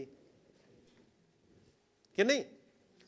उसके लिए एक प्रजा तैयार हो जाए, 5 तरह की सेवकाइयां दी जो हर संडे, ट्यूसडे, वेडनेसडे आके हमें करेक्ट करती रहती हैं। वो सेवकाइयां लगी हुई हैं लगातार कि वो डीमंस अटैक कर रही हैं कंटिन्यू, उनसे लड़ने के काबिल बना सकें। नहीं तो हमें और आपको पता ही नहीं लगता। उद्धारकर्ता का नाम मिल गया, उद्धारकर्ता मिल गया, सेवकाइयां ना मिली हों तो क्या होगा। जब इस दुनिया से जा रहे होंगे तब समझ में आएगा हम फंसे कहाँ थे। लेकिन थैंक गॉड हमें तब तक का इंतजार नहीं करना। हर 2 दिन बाद, 3 दिन बाद, हर 2 दिन बाद, 4 दिन बाद, हफ्ते भर बाद पता लग जाता है कि हम कहीं फंस रहे हैं। तो सेवकाइयाँ तैयार हैं हमें बचाने के लिए, ताकि एक योग्य प्रजा उसके लिए तैयार हो सके। ये सब उस सुपर साइन की वजह से हुआ है। और फिर 1963 में एक और चिन्ह दे दिया गया, और वो चिन्ह ये दे दिया गया कि तुम्हारा प्राइस तो पे किया जा चुका था। अभी तुम्हारा यहाँ से जाना, छुटकारा नहीं हुआ था इस बॉडी से। अब मैं आ गया हूँ, अब और देर ना होगी, अब मैं आ गया हूँ, अब लेके जाऊँगा। तो 1963 का चिन्ह याद रखिएगा वो भी। तो नबी सुबह वाले मैसेज के लिए कहते हैं I am still feasting also. तो फिर कैसा मैसेज होगा वो? क्या हम अब तक उस सुबह वाले मैसेज पर जो था, जो ब्लेसिंग थी, उसी पे एंजॉय कर रहे हैं? तो हमें लगता है बहुत ही ज़बरदस्त मैसेज रहा होगा। और से जब पढ़िएगा तो इस लाइन को याद करते हुए, जैसे नबी जब प्रचार करते हैं हम्बल दाई सेल्फ, प्रचार किया है किस ईयर में गए, याद है कुछ 1963। और जब वो कह रहे हैं, क्या मालूम है, सुबह जो मैसेज मैंने प्रचार किया वो क्लाइमैक्स तक गया है। नाम पता है उसका, वाई क्राई स्पीक, दोहाई क्यों देता है बोल। ये सब मोहरे खुलने के बाद कुछ हुआ है कि नहीं। तो वो वाला मैसेज कि वो क्लाइमैक्स तक गया, वो कितना जबरदस्त होगा। मैसेज का नाम क्या है, वाई क्राई स्पीक, है ना। रोता क्यों है, बीमारी आ गई रोता क्यों है, मुश्किल आ गई रोता क्यों है, घर की सिचुएशन बिगड़ गई रोता क्यों है, बोल दे और हो जाएगा।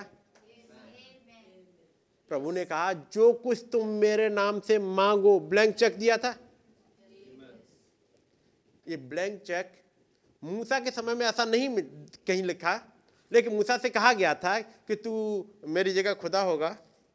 लेकिन यहां तो इस युग में कह के गए जो कुछ तुम मेरे नाम से मांगोगे वो तुम्हारे लिए हो जाएगा। ब्लैंक चेक दे दिया, दे दिया ना। उस ब्लैंक चेक को अप्लाई कब करोगे, उसके लिए वो मैसेज है, दोहाई क्यों देता है। किससे कह रहे हैं जी, मूसा से, है कि नहीं। मूसा से कह रहे हैं या कि नहीं कह रहे। मूसा कौन था, जो पानी में से निकाला गया। क्या आप पानी में से निकाले गए हो, क्या पानी में से ही आपका जीवन आया। पुराना जीवन तो खत्म, नदी में डाल दिए गए थे, अब उम्मीद नहीं थी, अब जरूरी था कि सुपर नेचुरल हाथ आए और बचाए, क्योंकि ढेर सारे बच्चे पानी में डाले गए थे। वो इस्राएली तमाम बच्चे पानी में डाले गए थे, लेकिन वो निकल नहीं पाए थे। मूसा को किसने निकाला, उस रिजरेक्शन करने वाले खुदा ने। तो जब आपका पुराना जीवन डाला गया पानी में, आपको किसने निकाला, उसी रिजरेक्शन करने वाले खुदा ने। उसी मूसा से बोला जा रहा है जिसे पानी में डाला गया, जिसके लिए मौत आ गई थी। जब ये मैसेज प्रचार किया, टीचिंग ऑन मोजिस, मूसा पर शिक्षा, नबी ने प्रचार किया। कॉन्टेस्ट क्या लिया था, यानी कौन सा पद लिया था,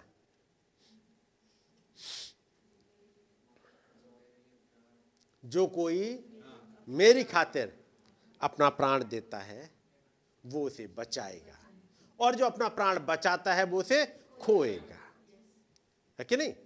जिसने अपने प्राण को बचाया वो खो रहा है, और जो खुदावंत की खातिर पानी में उतर गया, डुबकी लगा के आया, बपतिस्मा ले लिया, प्रभु मैं अब दुनिया के लिए मर रहा हूं, ये उनके लिए था। दोहाई क्यों देता है बोल, ये बोलने की सामर्थ्य दे दी। दुहाई क्यों देता है बोल, और बस बोलो, और जब बोलोगे वो चीज़ें अस्तित्व में आती जाएंगी।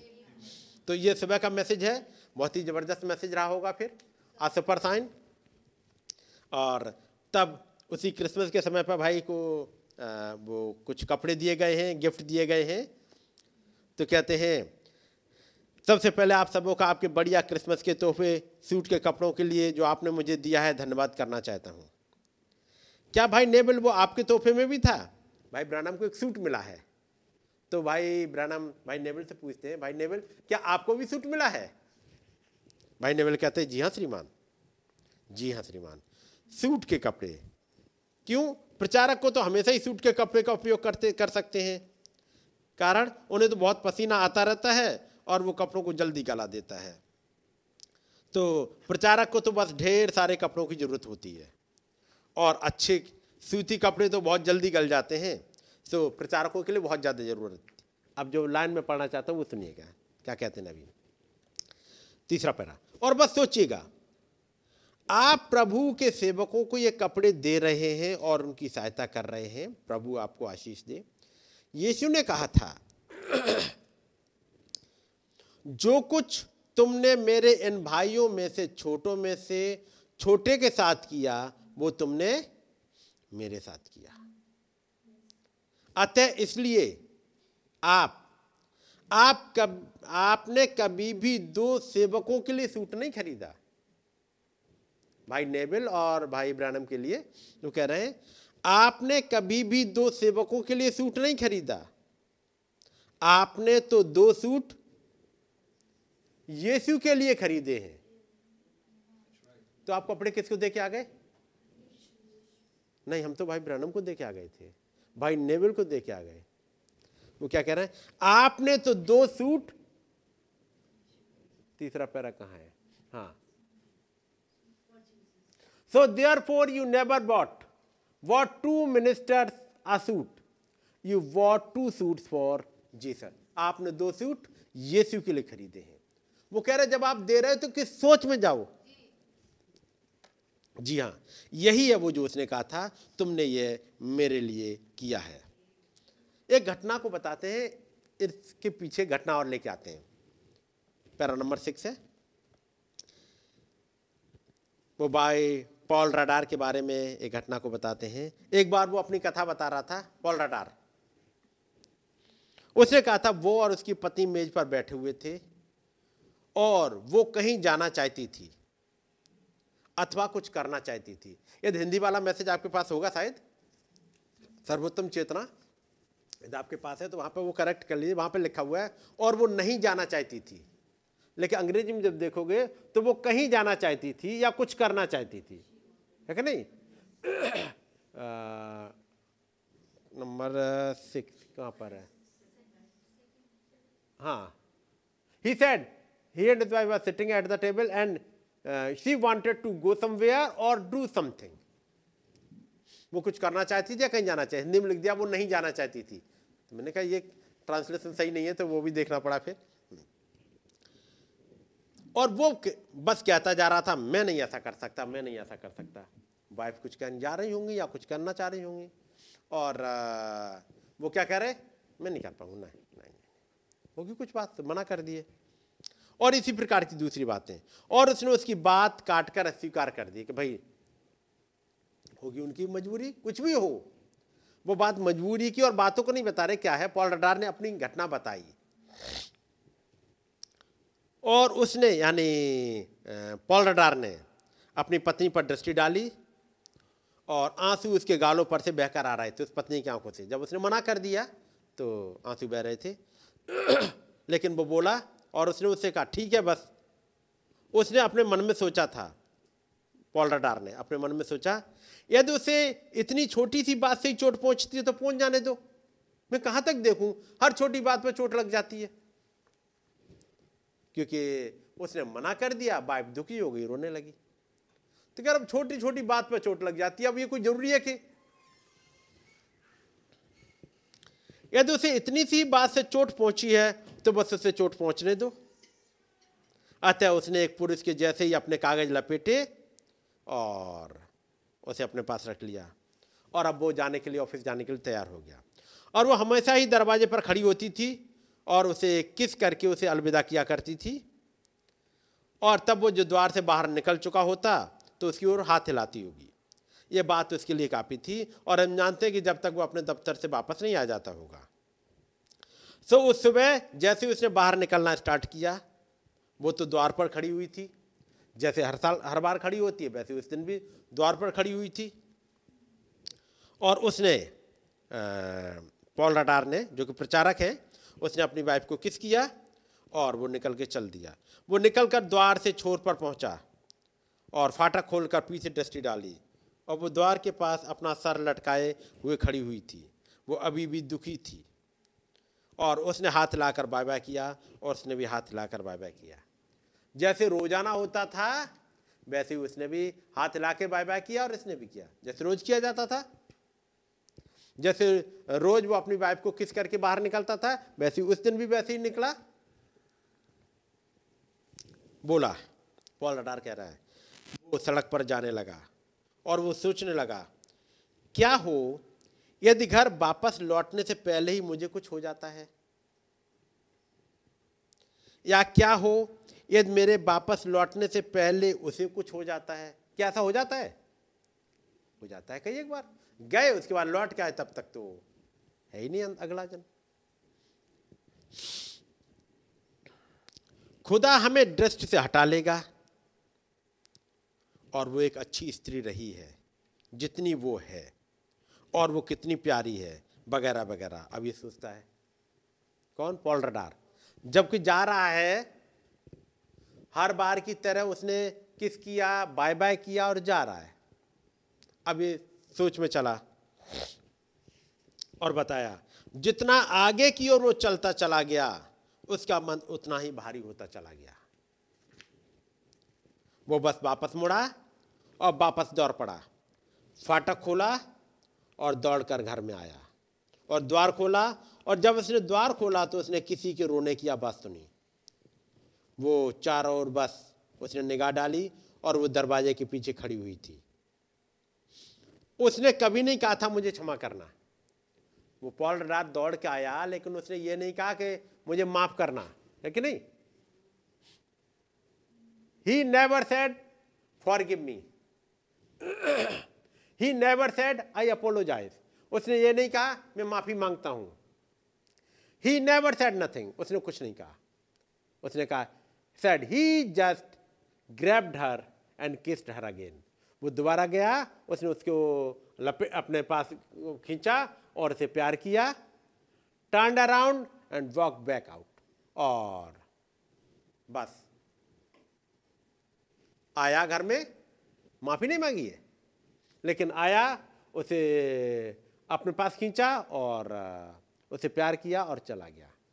Said he got out to the gate. Said she was standing at the door again. वो कह रहा जब वो गया और वो दरवाजे पे फिर से खड़ी हुई थी।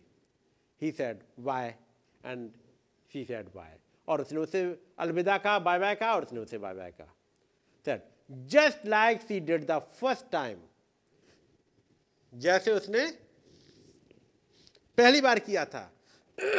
यानी सुबह ही सुबह जब वो जा रहा था, उसने अपनी पत्नी को किस किया, बाय बाय कहा। उसकी पत्नी ने भी उसे बाय बाय कहा और वो जा रहा है। उसकी पत्नी सर झुकाए हुए खड़ी हुई है। और अब वो जाने लगा, अब भारी होता जा रहा मन, पता नहीं मैं लौट के आऊँ तब तक मुझे ना कुछ हो जाए या इसको कुछ ना हो जाए। और उसके बाद फिर वो लौट के आया, देखो उसकी पत्नी दरवाजे के पीछे खड़ी हुई है, दुखी है, रो रही है। आया, उसे फिर से अपने पास खींचा, उसे प्यार किया, बाय बाय कहा, चला गया। वो भी बाय बाय कही, माफ़ी किसी ने नहीं मांगी। लेकिन, और वैसे ही जैसे पहली बार गया था, लेकिन इस आखिरी बार इसमें एक भावना थी। But the last time had a feeling in it. पहली बार जब निकल के जा रहा है, सुबह ही बाय बाय हुआ, एक दूसरे को किस किया, बाय बाय हुआ, जा रहा है, नो फीलिंग। दोबारा जा रहा है, किसी ने किसी से माफी नहीं मांगी है, लेकिन अब एक फीलिंग है कि नहीं, एक फीलिंग है। और जब ये बात मैंने पढ़ी, जैसे मैंने एक एग्जाम्पल ऊपर पढ़ा था, किसी ने भाई ब्रानम के लिए गिफ्ट दिया, भाई नेविल के लिए गिफ्ट दिया। अब गिफ्ट देना है, देना तो है ही, चलो दे देते हैं। गिफ्ट तो दिया, नो फीलिंग। एक गिफ्ट देते, अरे कुछ तो लाना भाई, फिर खरीद रहे आप, ढूंढ रहे, अरे ये नहीं, ये अच्छा रहेगा, ये अच्छा रहेगा। आपने खरीदा और ला करके गिफ्ट दिया। एक में फीलिंग है और एक में फीलिंग नहीं है। एक में फॉर्मेलिटी है, एक में फीलिंग है। सुबह जब गए, जब वो उन्होंने बाय बाय किया, उसमें नो फीलिंग। दोबारा जा रहे हैं, फीलिंग है। इस जब मीटिंग के लिए आ रहे हैं, क्या जरूरी है, एक फॉर्मेलिटी है और एक में फीलिंग है। बात समझ रहे नहीं? जब भी मैं प्रचार के लिए आऊँ संडे के दिन, एक में चला आऊँ, हो सकता है किसी दिन चले आए, भाई आज मीटिंग लेनी है चलो कुछ से उठाए चले आएंगे, वो कुछ नहीं काम करेगा। आप मैसेज सुन लोगे, वो नॉलेज बढ़ा सकता है, लेकिन बगैर फीलिंग के उससे कुछ नहीं बात बनेगी, है नहीं? जरूरी क्या है? एक फीलिंग। जब आपस में एक दूसरे से मिलते हो, सिस्टर प्रेज द लॉर्ड, भाई प्रेज द लॉर्ड, मिल रहे हो, कोई फीलिंग नहीं है, कोई अंदर कुछ नहीं होगा। जरूरी क्या है? एक फीलिंग, है कि नहीं? नबी क्या कहते हैं? ठीक वैसे ही किया था जैसे उसने पहली बार किया था, लेकिन इस आखिरी बार इसमें एक भावना थी। और ठीक प्रकार ये है, जब इसके अंदर भावना होती है, समझे, तो सचमुच में वो खुदा की ओर से कोई बात होती है। जरूरी नहीं है माफी मांगते रहो। पॉल रडार ने जाके माफी नहीं मांगी, लेकिन एक फीलिंग है। उसकी वाइफ ने माफी नहीं मांगी, लेकिन एक फीलिंग है। वैसे मैं और आप जब प्रभु के पास आते हैं, यदि एक फीलिंग के साथ आते हैं, तो वो भी फीलिंग के साथ ही हमारे साथ आता है, फॉर्मेलिटी नहीं। सो कितना जरूरी है एक फीलिंग के साथ आना। मैं अब आगे थोड़ा सा बढ़ रहा हूँ इसी में। और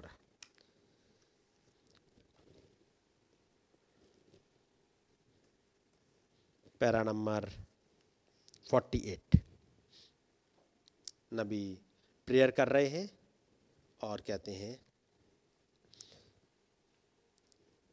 हमने प्रार्थना के लिए अपने सिरों को झुकाया हुआ है, वरन हम तो विश्वास करते हैं कि हम तो निरंतर ही आपकी उपस्थिति में हैं, क्योंकि ये है प्रभु की आंखें तो पृथ्वी पर आगे और पीछे सभी जगह लगी रहती हैं, और आप सब कुछ जानते हैं, और आप तो हृदय के विचार भी जानते हैं। यही कारण है प्रभु जिसकी वजह से हमने अपने सर झुकाए हैं, और यह है कि ये आपसे विनती करें कि आप हमारे उन सारे अपराधों और गलतियों को क्षमा कर देंगे जो हमने आपके विरुद्ध की हैं, और आपका अनुग्रह एक बार फिर से हमारे ऊपर बढ़ाया जाएगा। यदि माफ़ी मिल गई तो एक काम हो जाएगा कि आपका अनुग्रह एक बार फिर से हमारे ऊपर बढ़ाया जाएगा, और वो इतनी अधिकता में किया जाएगा। ये सेंटेंस सुन लीजिएगा, प्रेयर के लिए कहते हैं नबी कि यदि आपकी दया हमारे ऊपर हो गई तो इस लेवल तक खुदावंद बढ़ा दीजिएगा, that you would open our lips to speak.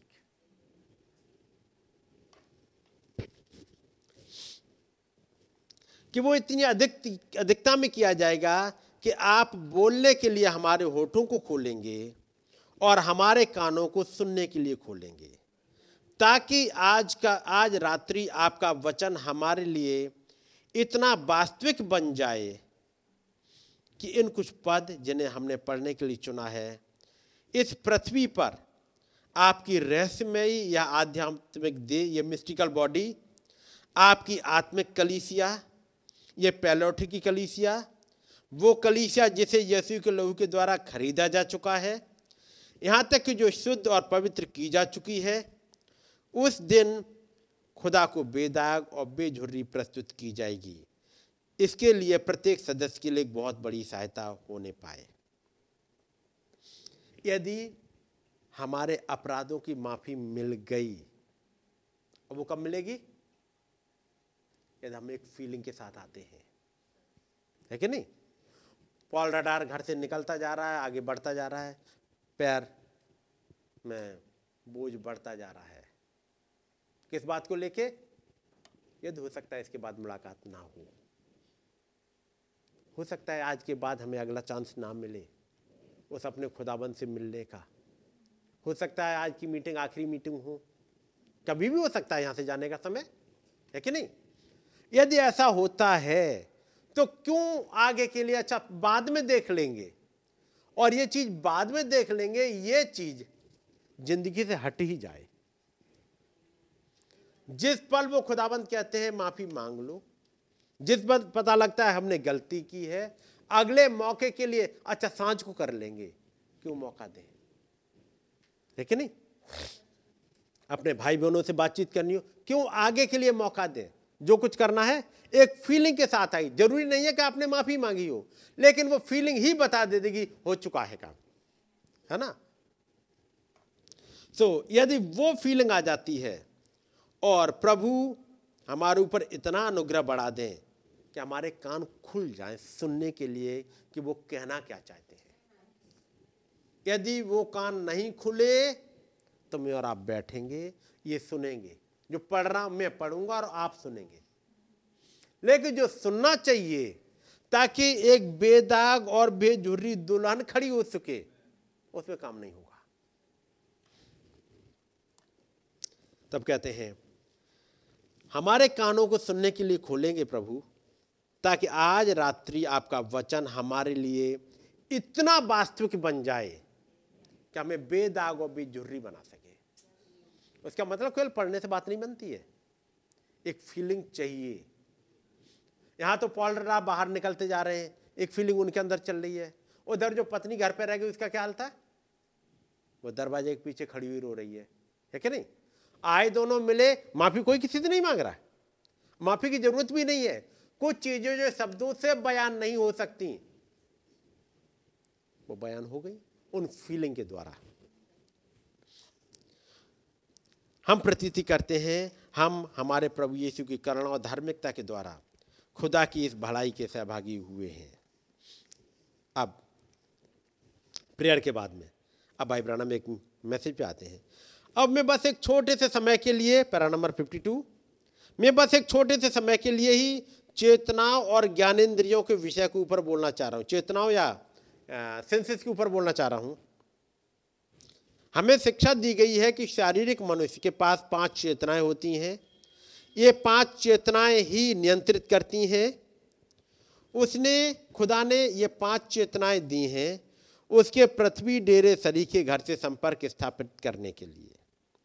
ये चेतना इस प्रकार जानी जाती हैं: दृष्टि, स्वाद, अनुभूति, गंध और सुनना। ये तो 5 सेंसेस आपने सुने होंगे कि स्वाद जो हमारी जीभ से आता है, सुनना जो कानों से आता है, देखना आँखों से आता है, और छूना इन हाथों से आता है, और सूंघना जो नाक से है। ये 5 सेंसेस से हम पता कर सकते हैं और वो हमारे इस बॉडी को दिए गए हैं। याद रखिएगा, ये हमारी सोल के लिए नहीं दिए गए हैं। सोल इनके चलाए नहीं चलती, बात समझ रहा ना। इनके चलाए ये वाला शरीर चलता है। कहीं पे कुछ किचन में सब्जी जल गई, हमारे कान नहीं बताते कि सब्जी जल गई है। कभी किसी कान बताते कि सब्जी जल गई है?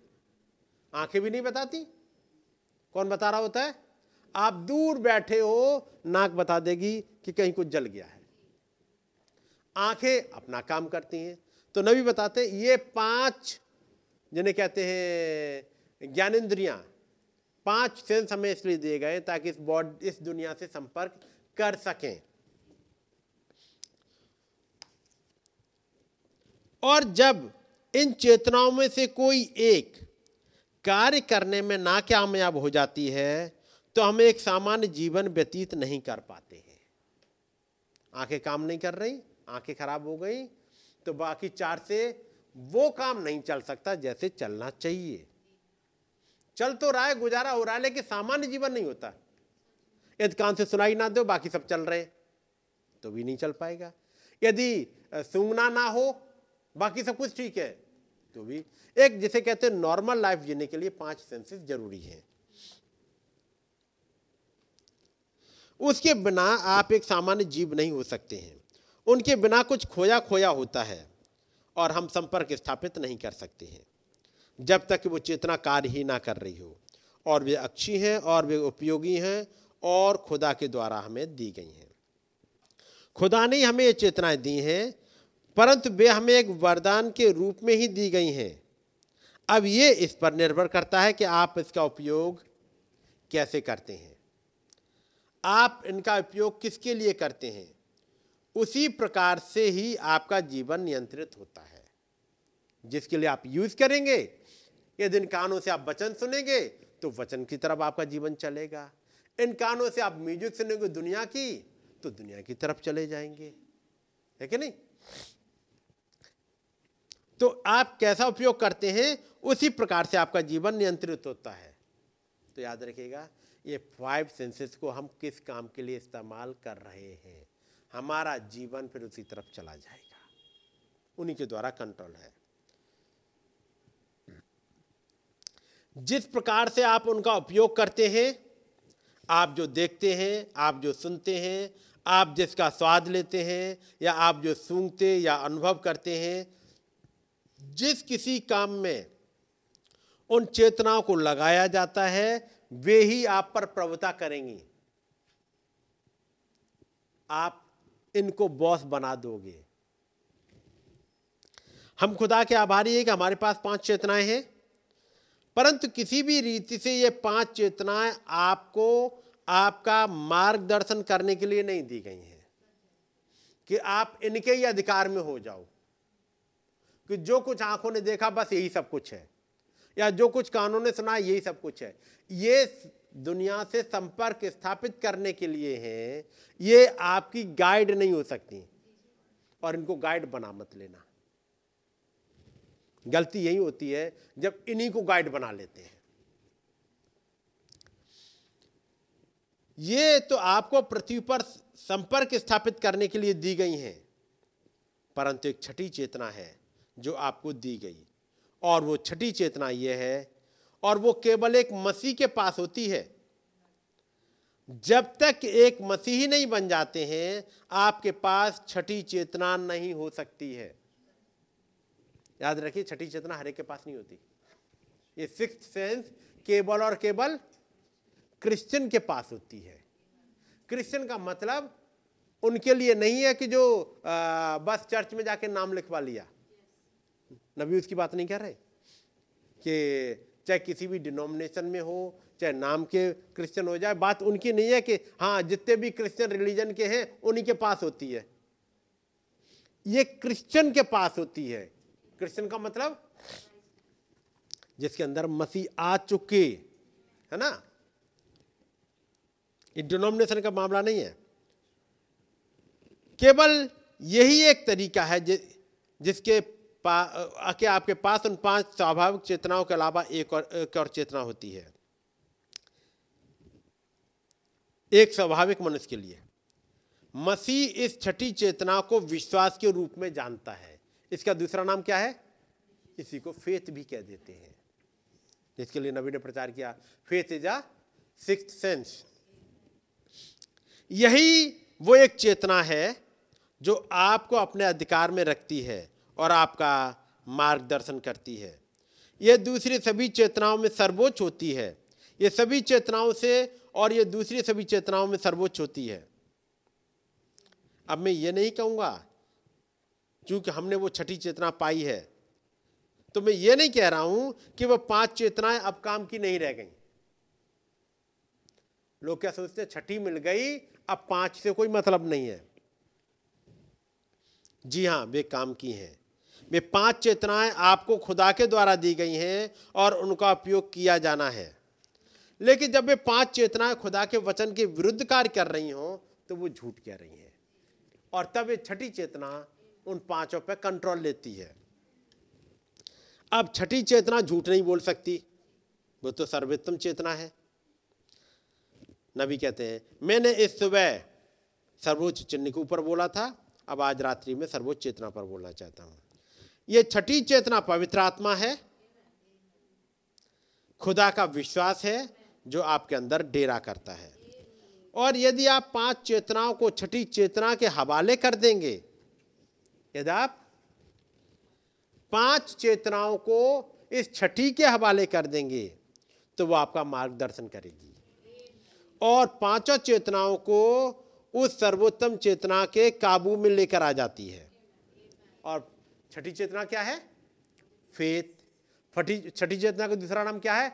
पवित्र आत्मा। यदि उसके हवाले कर देंगे तो पांचों चेतना उसके कंट्रोल में रहेंगी, क्योंकि वो स्वाभाविक चेतना से वैसे भी कहीं ऊपर है। जैसे एक आत्मिक मनुष्य स्वाभाविक मनुष्य से ऊंचा होता है, यह वैसे ही कहीं ऊंची है जैसे आकाश। एक स्वाभाविक मनुष्य और उनकी पांच चेतनाओं से कहीं ऊंचा होता है। ये आपसे उन बातों का विश्वास करवाती है जिन्हें आप देख नहीं सकते। ये छठी चेतना क्या करती है? उन बातों का विश्वास करवाती है जिन्हें आप देख नहीं सकते। क्या थियोफनी है? क्या आपने देखा? क्या खुदा है? क्या आपने देखा? लेकिन कौन बताता है? वो छठी चेतना आपको बताती है। क्या पुनरुत्थान है? कहाँ देखा? मिलेनियम है? कहाँ देखा? ये नहीं देखे। लेकिन कोई है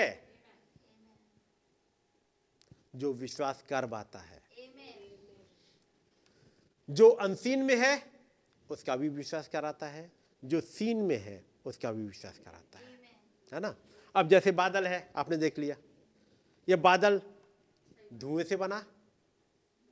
नहीं बना, 7 एंजल ने बनाया। क्या आपने बनते देखा? आपने बनते तो नहीं देखा।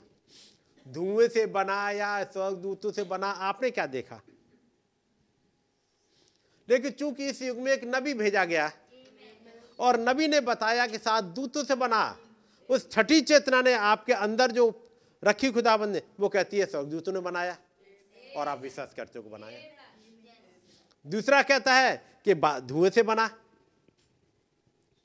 है कि नहीं? अगला कहता धुएं से बना। ना आपने देखा ना उसने देखा, लेकिन आपके अंदर कोई है जो कहता है नहीं, जो नबी ने कहा है वो सच है। आपने नबी को भी नहीं देखा, है कि नहीं? आपने नबी को भी नहीं देखा, तब भी आप कहते हो वो नबी है। कौन बोलता है? वो छठी चेतना है जो अंदर है, जो कहती है हाँ ये है। और जब उस नबी ने कहा तो हर बात को हाँ और आमीन के द्वारा समझाती है, विश्वास करवाती है, कंट्रोल लेती है। ये आपसे उन बातों का विश्वास करवाती है जिन्हें आप देख नहीं सकते हैं। ये आपसे ऐसा काम करवाती है जो आप सोच भी नहीं सकते हैं, ऐसे काम करा देगी।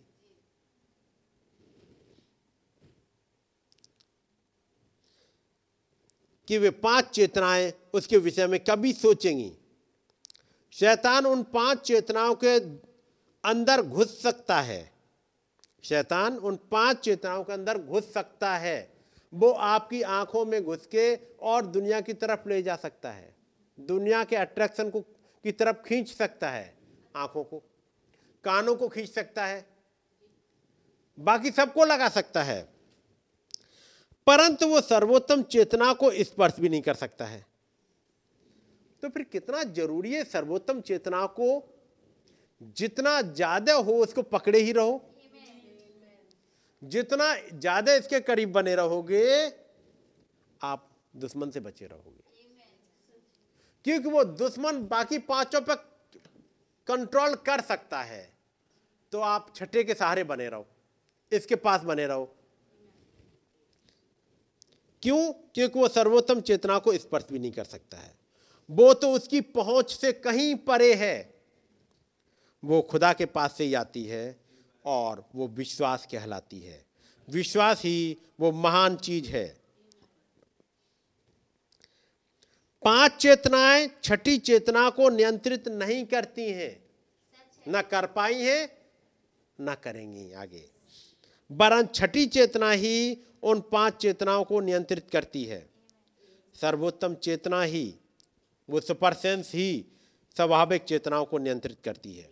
और 5 चेतनाएं देखना, स्वाद, अनुभव, सूंघना, सुनना है। और सर्वोत्तम चेतना कोई एक ऐसी चीज है जो आपसे खुदा के वचन का विश्वास कराएगी, क्योंकि यही एकमात्र चीज है जिसके विषय में वो बोलेगी, और ये आपसे उन बातों का विश्वास कराएगी जिन्हें आप देख नहीं सकते, चख नहीं सकते, अनुभव नहीं कर सकते, सूंघ नहीं सकते, सुन नहीं सकते। लेकिन क्योंकि वो तो खुदा का ही वचन लेगी, वो उस वचन को लेकर आपके पास आएगी और आपसे उन दूसरी बातों से अलग चलाएगी जो खुदा का वचन नहीं है, उनसे आपको दूर हटाती रहेगी विश्वास के द्वारा। अब इन चेतनाओं का उल्लेख करने में यह है, स्वाभाविक मनुष्य इन चेतनाओं के साथ ही उत्पन्न होता है। मैं और आप इन चेतनाओं के साथ ही पैदा हुए। जब पैदा हुए ये चेतनाएं रख दी गईं, इस शरीर को दे दी गईं ताकि इस दुनिया से संपर्क स्थापित कर सकें। और ये प्राकृतिक चेतनाएं हैं।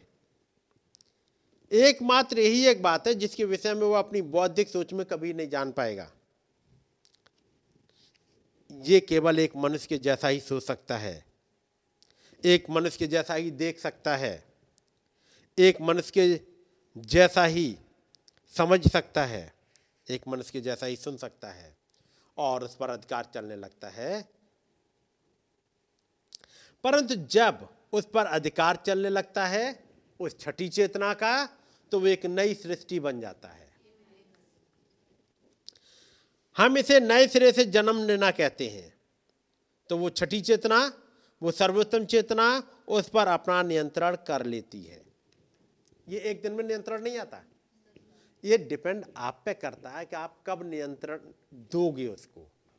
खुदाबंद ने 5 चेतनाएं आपको दे दी इस दुनिया से संपर्क करने के लिए।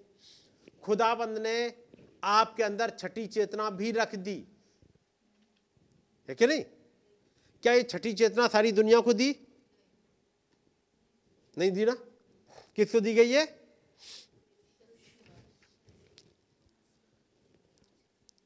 परंतु एक छठी चेतना है जो मैंने पैरा नंबर 54 में पढ़ा था, एक छठी चेतना है जो आपको दी गई, और वो छठी चेतना यह है, वो केवल एक मसीह के पास होती है।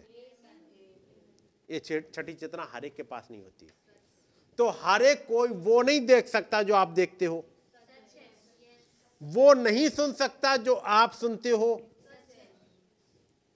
वो इन किताबों को पढ़ सकता है, मैसेज की किताबों को पढ़ सकता है, बाइबल भी पढ़ सकता है या पढ़ सकती है, लेकिन वो नहीं देख सकता जो छठी चेतना देख पाएगी।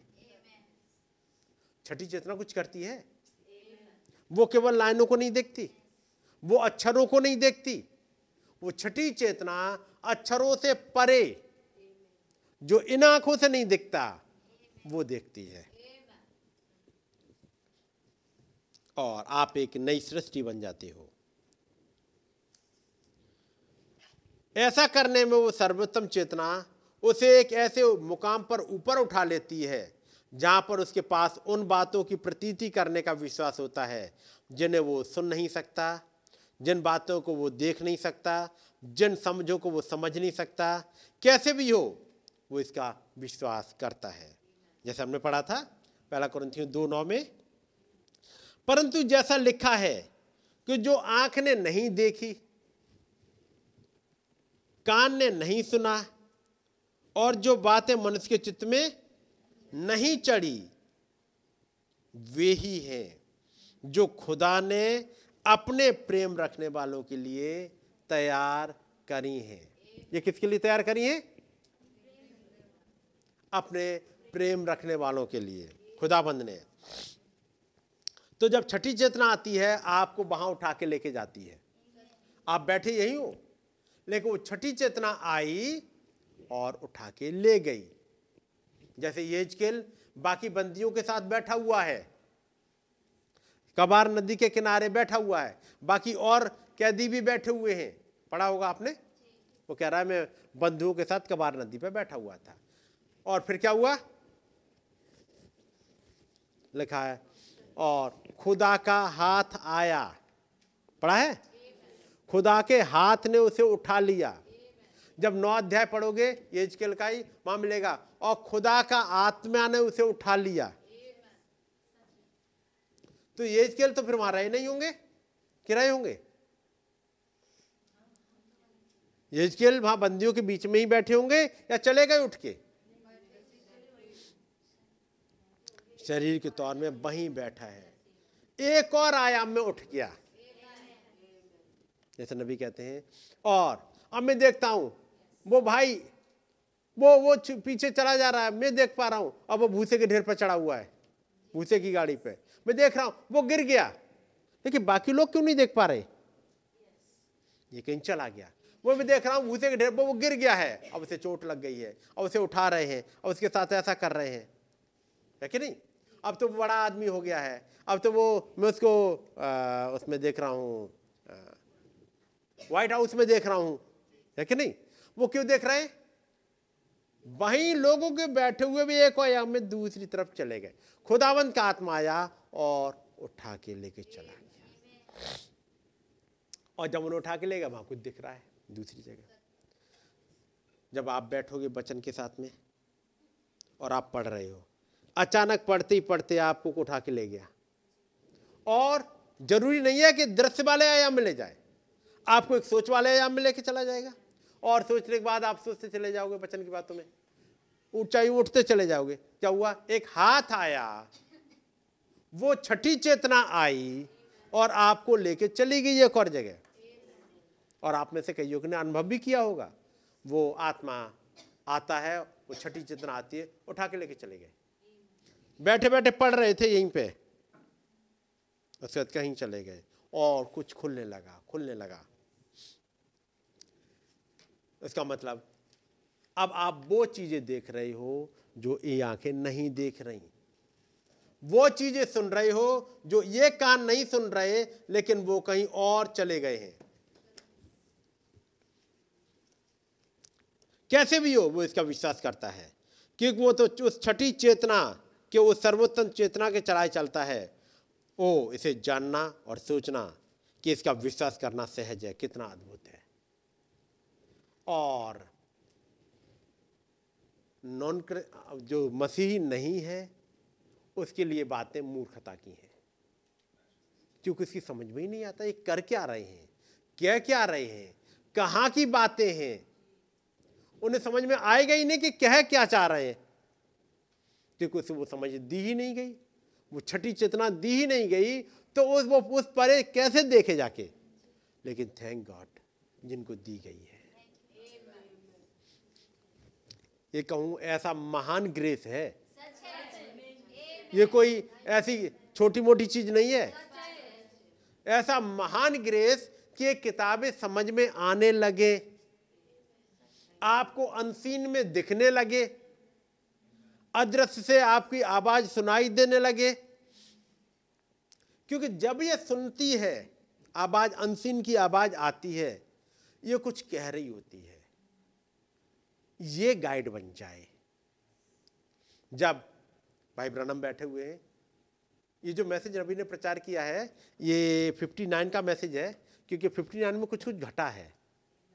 59 अक्टूबर का महीना 3 गिलहरियाँ, नवंबर का महीना फिर से 4 गिलहरियाँ, उसके बाद सिस्टर हैटी राइट के बच्चों का उद्धार मिला है, पवित्र आत्मा बड़े जोर से आके उतरा है कि नहीं?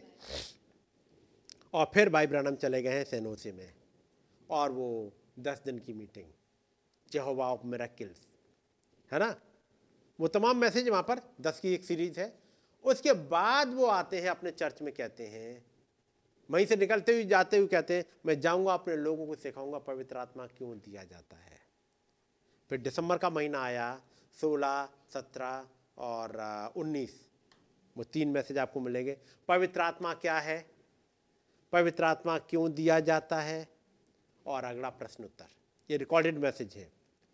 ये सब चल रहा है। फिर आखिर में जाकर के सवाल जवाब भी आते हैं, तो ढेर सारी लिस्ट है सवाल जवाबों की। उसी में जब वो जफरसन विले में ही है, तब मैसेज सुबह उन्होंने प्रचार किया है उसी महीने में, सुबह सुपर साइन और सांझ को सुपर सेंस।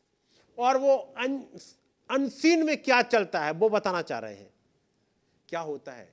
गिलहरियां दिख नहीं रही थी, लेकिन गिलहरियां आ गई, क्योंकि एक सर्वोत्तम चेतना आई, वो सुपर सेंस आई, उसने आके बोला और चीजें अस्तित्व में आ गई, है कि नहीं? इसलिए कहा दुहाई क्यों देता है, बोल, तुझे गिलहरियां चाहिए, बोल दे, हो जाएंगी। और केवल नबी के लिए ही नहीं, ये घटना एक बिलीवर के साथ होगी ही, उसे जरूरत है, वो बोलेगा, वो बोलेगी और घटनाएं होंगी। ये मैसेज इसीलिए नबी ने रखे और प्रचार किए। क्यों दुहाई देता है, बोल, वो तेरे लिए हो जाएगा। वो 5 चेतनाएं, उनके ऊपर ये 6ठी चेतना है। अब आप तब तक विश्वास नहीं कर सकते हैं जब तक कि आप नया जन्म ना पालें। बाइबल कहती है कि कोई मनुष्य यीशु को मसीह नहीं कह सकता है, केवल पवित्र आत्मा के द्वारा ही वो कह सकता है। तब नबी कहते हैं कि पेंटीकोस्टल लोग इसी बात को सुनकर के ठोकर खा जाते हैं। जब मैं ये कहता हूं कि कोई भी मनुष्य यीशु को मसीह नहीं कह सकता जब तक उसे पवित्र आत्मा ना मिल गया हो, इसी बात पर ठोकर लग जाती है। वो कहते हैं भाई ब्रानम हमें पवित्र आत्मा मिला है, भाई ब्रानम कहते हैं पवित्र आत्मा मिला होगा तुम्हें तो 3 खुदा को लेकर तुम चलोगे ही नहीं, तब तुम एक खुदा मानोगे। बपतिस्मा समझ में आ जाएगा, गॉड हेड समझ में आ जाएगा, तुम्हें समझ में नहीं आ रहा, तुम कह रहे हो पवित्र आत्मा मिला है। यदि पवित्र आत्मा ना मिला हो तो गॉड हेड समझ में नहीं आएगा, नहीं आएगा। लेकिन हो सकता है कुछ लोग कहें हमारी तो समझ में आ गया, खुदा एक ही है। अब अगला पैरा में पढ़ रहा हूं, 61। आप तो केवल वही ग्रहण कर रहे हैं जो किसी दूसरे ने कहा था, जो आपने बौद्धिक ज्ञान के द्वारा सीखा था, जो आपने स्वाभाविक 5 चेतनाओं के द्वारा सीखा था। जब नबी कहते हैं कि कोई भी मनुष्य जब तक उसे पवित्र आत्मा ना मिल जाए वो यीशु को मसीह नहीं कह सकता, तो पेंटिकॉस्टल्स या बाकी तमाम हम तो कहते हैं लेकिन हमें तो पवित्र आत्मा मिला होगा।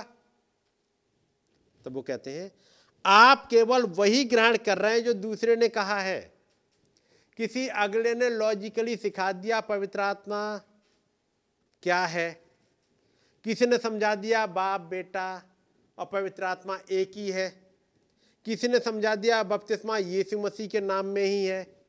कैसे समझा दिया, पिता का नाम ये है, पुत्र का नाम ये है, पवित्र आत्मा का नाम ये है, इसलिए बपतिस्मा यीशु मसीह के नाम में होना चाहिए। आपने भी तोते की तरह रटा कि नहीं, पिता का नाम यूहन्ना 5:43, पुत्र का नाम मत्ती की इंजील है कि नहीं, मत्ती की इंजील 1:18 और पवित्र आत्मा का नाम यूहन्ना 14:26। रट लिए तीनों, देखा, पिता का नाम, पुत्र का नाम, पवित्र आत्मा का नाम, और पूरी तरह और बपतिस्मा लेना है क्योंकि आपने समझ लिया। नबी कहते हैं आप तो केवल वही ग्रहण कर रहे हैं जो किसी दूसरे ने कहा था, जो आपने बौद्धिक ज्ञान के द्वारा सीखा था, जो आपने स्वाभाविक 5 चेतनाओं के द्वारा सीखा था। सीखने में फर्क क्या होता है, जैसे मैंने स्टार्टिंग में एक सवाल पूछा था कि हमारे 3 शरीर हैं, है ना, कौन कौन से हैं?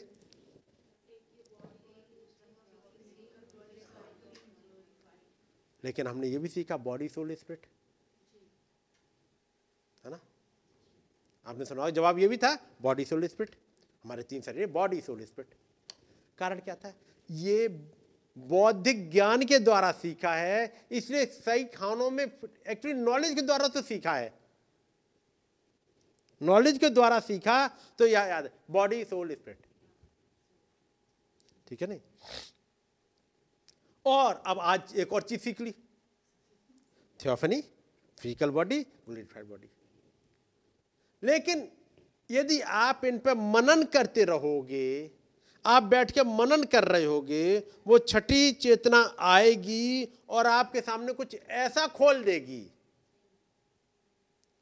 उसके बाद केवल आप आयतों पे बेस्ड नहीं रहोगे, किसी के द्वारा कही हुई बातों पे बेस्ड नहीं रह जाओगे, किसी रीजनिंग पे बेस्ड नहीं रह जाओगे, वो अंदर से आवाज आएगी ये है, उन्हें फिर आप नहीं भूलोगे। मैसेज भूलते क्यों हैं?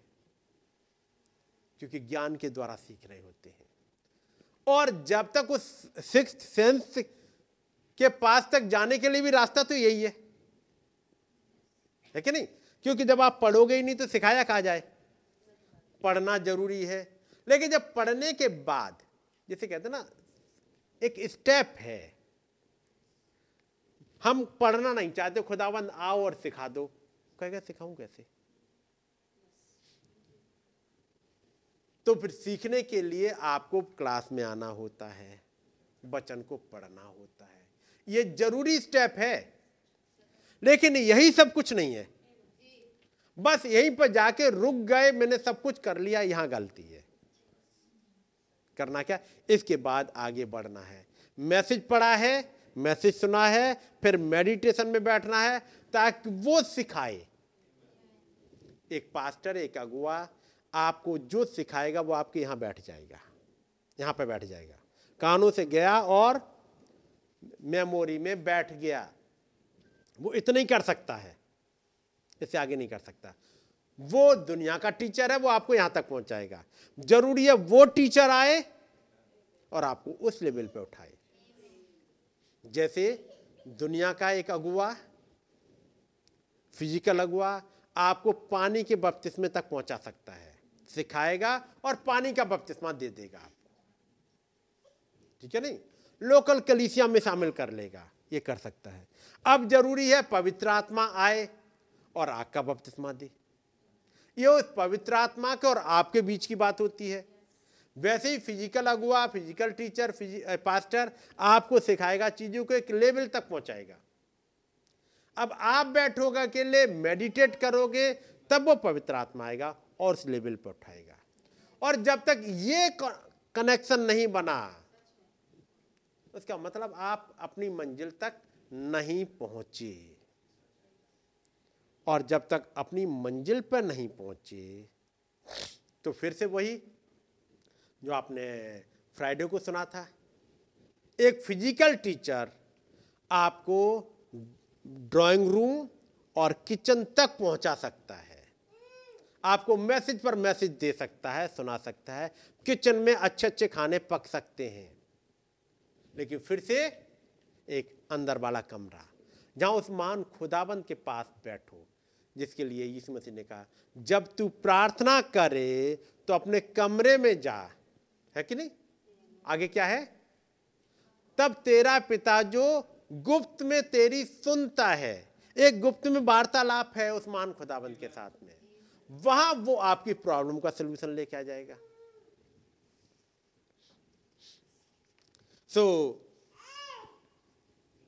आप तो केवल वही ग्रहण कर रहे हैं जो किसी दूसरे ने कहा था, किसी प्रचारक ने कहा।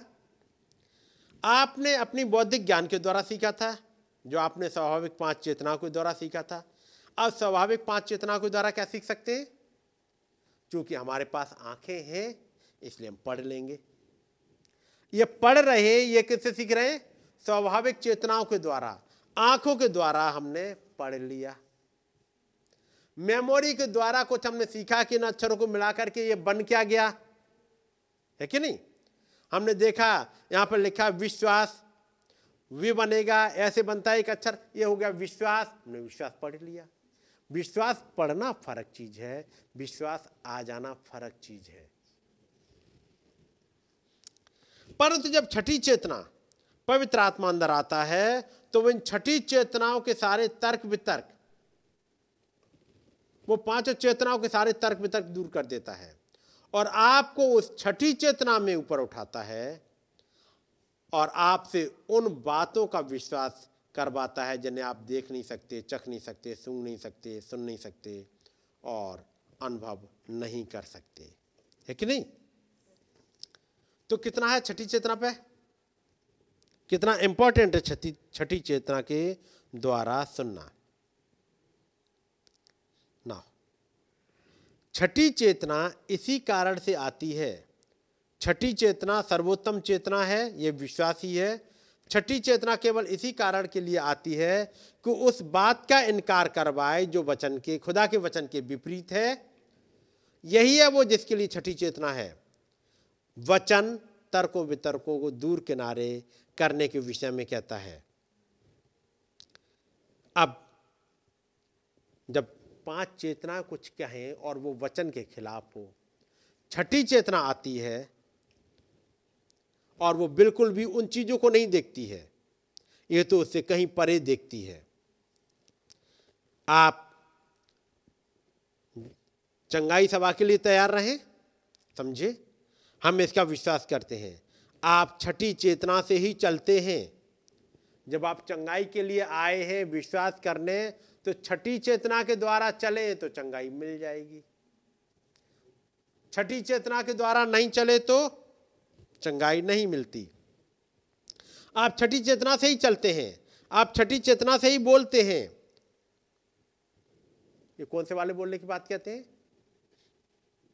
जब आप चंगाई के लिए आए हैं, नबी पूछते हैं क्या भाई आप विश्वास करते हैं, क्या बहन आप विश्वास करती हैं, क्या खुदा चंगा करने हारा है, क्या मैं उसका नबी हूँ। और जो रिस्पॉन्स आ रहे हैं वो डिपेंड करता है छठी चेतना के द्वारा आ रहे हैं या छठी चेतना के द्वारा आ रहे हैं। आप अपनी चंगाई लेके जाओगे। आप छठी चेतना के द्वारा ही जीवन व्यतीत करते हैं, आप छठी चेतना के द्वारा मरते हैं और आप उस छठी चेतना के द्वारा फिर से जी उठते हैं। यह तो सर्वोत्तम चेतना है जो आपके अंदर है। यह तो उससे बिल्कुल भिन्न है जो स्वाभाविक मनुष्य है। स्वाभाविक मनुष्य के पास तो केवल यही चेतनाएं होती हैं। कौन सी? वो पांच स्वाभाविक मनुष्य के पास में। यदि वो छठी चेतना की अधीनता में लेकर आ सकती है, यदि स्वाभाविक मस्तिष्क कहता है खुदा का वचन पढ़ो और वो कहता है खुदा का ही वचन है, स्वाभाविक मस्तिष्क एक काम करता है, आपको लेके आएगा खुदा के वचन के पास में। स्वाभाविक मस्तिष्क, ये छठी चेतना नहीं, खुदा के वचन के पास लाएगा, आपसे कहेगा ये खुदा का वचन है। और जब आप पढ़ रहे हो वो कहेगा ये सारा का सारा खुदा का वचन नहीं है। जिसे कहते हैं रीजनिंग, कोई बात समझ में नहीं, ये नहीं हो सकता। या कोई कहता है ये कोई बात है, एक समय तो था लेकिन वो अब नहीं है। तो फिर छठी चेतना अंदर से आती है और कहती है वो कल और आज और गाने एक सा है। देखा, यही अंतर है। ये पांच चेतनाएं भी आपको वचन के पास ले आएंगी और आपको वचन के पास बैठाएंगी। आप पढ़ोगे क्योंकि आप एक क्रिश्चियन हो, आ रहे हो वचन के पास में। लेकिन कहीं पर ये पांच चेतनाओं में से कहीं वचन के विरुद्ध बात आई, यानी पूरी तरह से विश्वास नहीं कर पाए, वो छठी चेतना अचानक से आ जाएगी और कहेगी वो एक ही है। यही कारण है कि बहुत सारे लोग चंगे होने से चूक जाते हैं। वे तो बौद्धिक विचारधारा के द्वारा ही आने का प्रयास करते हैं और वो कहते हैं मैं इसका और इस प्रकार की बातों का विश्वास करता हूं, परंतु छठी चेतना ही उसे कह रही होती है। तो फिर कुछ भी ऐसा नहीं है जो उन्हें उस छठी चेतना से कभी हिला सके। छठी चेतना मनुष्य के पास इसलिए आती है कि उनसे किसी भी उस बात का इनकार करवाए जो खुदा के वचन के विरुद्ध है। कोई भी लक्षण, कोई भी वो लक्षण जो खुदा के वचन की प्रतिज्ञा के विपरीत है, छठी चेतना कहती है वो वहाँ नहीं है। ये पांच चेतनाएं कहती हैं बीमारी वही है, ये बड़ी खतरनाक बीमारी है, इसके इलाज बड़े मुश्किल से हैं, ये बीमारी आ गई तो इंसान ज़्यादा नहीं जीता है, ये सब कुछ बोलती रहेंगी पांच चेतनाएं, ये बोलती रहेंगी अब कुछ नहीं हो सकता, अब तो इसी के साथ चलना पड़ेगा। लेकिन छठी चेतना आती है और वो कहती है ऐसा नहीं है। यदि मसीह जो नया जन्म पाया हुआ है, पहली बात आप जानते हैं, कोई नास्तिक, कोई अविश्वासी उस मसीह के आसपास आता है और कहता है यहाँ देखो पवित्र आत्मा जैसी तो कोई चीज़ नहीं है, अब तुम गलती पर हो, तुम सनकी हो, तुमने इस प्रकार की व्यर्थ बातों का विश्वास किया है। तो छठी चेतना सीधे ही काम पर लग जाती है, वो आती है और छठी चेतना क्या कहेगी? अब उस बिलीवर में से होके जब एक नास्तिक आया कह रहा है ऐसा कुछ नहीं होता, तुम तो सन की हो, पवित्र आत्मा नहीं है, कुछ भी कहता है, छठी चेतना काम पर लग जाती है और वो कहती है, छठी चेतना कहती है उस आदमी में से होके, अब वो आदमी बोल रहा है आइए आप मुझे बाइबल में दिखाएं कहाँ पवित्र आत्मा नहीं पा सकते हैं। आप कहते हो पवित्र आत्मा नहीं है, आप बताओ कहाँ पे लिखा है कि बाइबल में कि पवित्र आत्मा आप नहीं पा सकते हो? बाइबल में तो लिखा है कि पा सकते हो। और मैं आपको दिखा सकता हूं कि चेलों को मिला था। आप कहते हैं और वो कोई फिर से लॉजिक देगा लेकिन ये तुम्हारे लिए नहीं है। तो वो कहेगा, छठी चेतना फिर आपका इशारा करती है और कहती है उसने कहा था ये प्रतिज्ञा तुम और तुम्हारी संतानों के लिए है। फिर वो कहेगा तो देखो तुम और तुम्हारी संतानों के लिए, वो यहूदियों के लिए थी। हाँ यही तो है, वो प्रतिज्ञा यहूदियों के लिए थी। तो छठी चेतना क्या कहेगी? वहां लिखा है और तुम्हारा खुदावंद खुदा दूर दूर के देशों को अपने पास बुलाएगा। ये दूर दूर के कौन है? यहूदी तो वहीं पास के थे। दूर दूर के देशों के लोगों को पास बुलाएगा, उनके लिए भी है। तो बताओ आज है? ये छठी चेतना बेहतर जानती है, वो तो पहले से ही आपके अंदर है। उन्होंने तो आपसे यह बात बहुत बहुत देर से कही है, आप तो इसे बहुत पहले ही प्राप्त कर चुके हैं। वे लोग सोचते हैं पवित्र आत्मा जैसी कोई चीज नहीं है, वे नहीं जानते क्या कह रहे हैं। तब नबी एक एग्जाम्पल देते हैं और वो ये है कि एक लड़का एक सेब छीलकर खा रहा था और उस लड़के से एक नास्तिक ने जो एक सभा में वाद विवाद कर रहा था पूछा था। उसने कहा था तुम क्या चाहते हो, तुम यहाँ ऊपर आओ। वो एक बहस कर रहा है नास्तिक, और नास्तिक कह रहा है खुदा जैसी कोई चीज़ नहीं होती है, ये सब इमोशंस हैं, ये सब बेकार की बात है। तो लड़का जो वो टीनेजर था एक सेब खा रहा छील के, उस लड़के ने कहा श्रीमान मैं आपसे एक प्रश्न पूछना चाहता हूं, क्या ये सेब मीठा है या खट्टा? उस नास्तिक ने कहा अच्छा मैं ये कैसे जानूं, मैं तो इसे खा ही नहीं रहा हूं। लड़के ने कहा यही है वो जो मैंने सोचा था, और मुड़ा और चला गया। बस इतने से ही समझा दिया खुदा है या नहीं है। जब तुमने खुदा को चखा ही नहीं तो तुम क्या बताओगे? लड़के ने बताया मैंने सेब खाया है मुझे पता है, क्योंकि तुमने खाया ही नहीं इसलिए तुम क्या जानो। और बस यही बात है, बस नास्तिक के पास कोई जवाब रहा नहीं। आप कैसे जानते हैं कि जबकि आपने प्रभु का स्वाद ही नहीं चखा है? आप कैसे जानते हैं जबकि आपने कभी पवित्र आत्मा पाया ही नहीं है कि वो असली है या नहीं? आप कैसे जानते हैं विश्वास और सामर्थ्य है? आप कैसे जानते हैं बयान से बाहर और आनंद से भरा, महिमा से भरा आनंद है, जबकि आपने इसका स्वाद चखा है या इसे नहीं देखा है? छठी चेतना ही आपकी इसकी ओर अगुवाई करती है, छठी चेतना ही इसके बारे में उद्घोषणा करती है। परंतु जब छठी चेतना अंदर आती है तो वो उन सारी बातों का इनकार कर देती है। कौन सी वाली? जो फालतू की जितनी है, जो वचन के विरुद्ध है। यदि छठी चेतना मिल गई, याद रखिएगा इंपॉर्टेंट क्या है, वो छठी चेतना, वो पवित्र आत्मा, वो मिल जाए सारी चीज सेटल हो जाती है। क्योंकि यदि कोई भी नास्तिक आ जाए, कोई भी अविश्वास का विचार आ जाए, कोई कहीं भी डाउट आ जाए, चाहे किसी बीमारी के आने की वजह से, हालात की वजह से, ये छठी चेतना उठ खड़ी होती है। उस समय पर जब कोई साथ ना हो ये खड़ी होती है। परंतु वो छठी चेतना अंदर आती है तो वो उन सारी बातों का इनकार करती है और मनुष्य को सीधे ही खुदा की बाहों में लेकर आ जाती है। वो जो खुदा के पास आता है उसे विश्वास करना चाहिए कि वो है, और वो उन्हें प्रतिफल देता है। किन्हें देता है प्रतिफल? जो से यत्न पूर्वक डेलीजेंटली ढूंढते हैं। तो ये छठी चेतना मिलती किसको है? जो से डिलीजेंटली ढूंढते हैं, उनके पास ही आती है। जो फॉर्मेलिटी में आते हैं उनके पास नहीं आती। जो केवल मीटिंग अटेंड करने तक आते और जाते हैं उनको नहीं मिलती है, कि नहीं? ये छठी चेतना आती किसके पास है?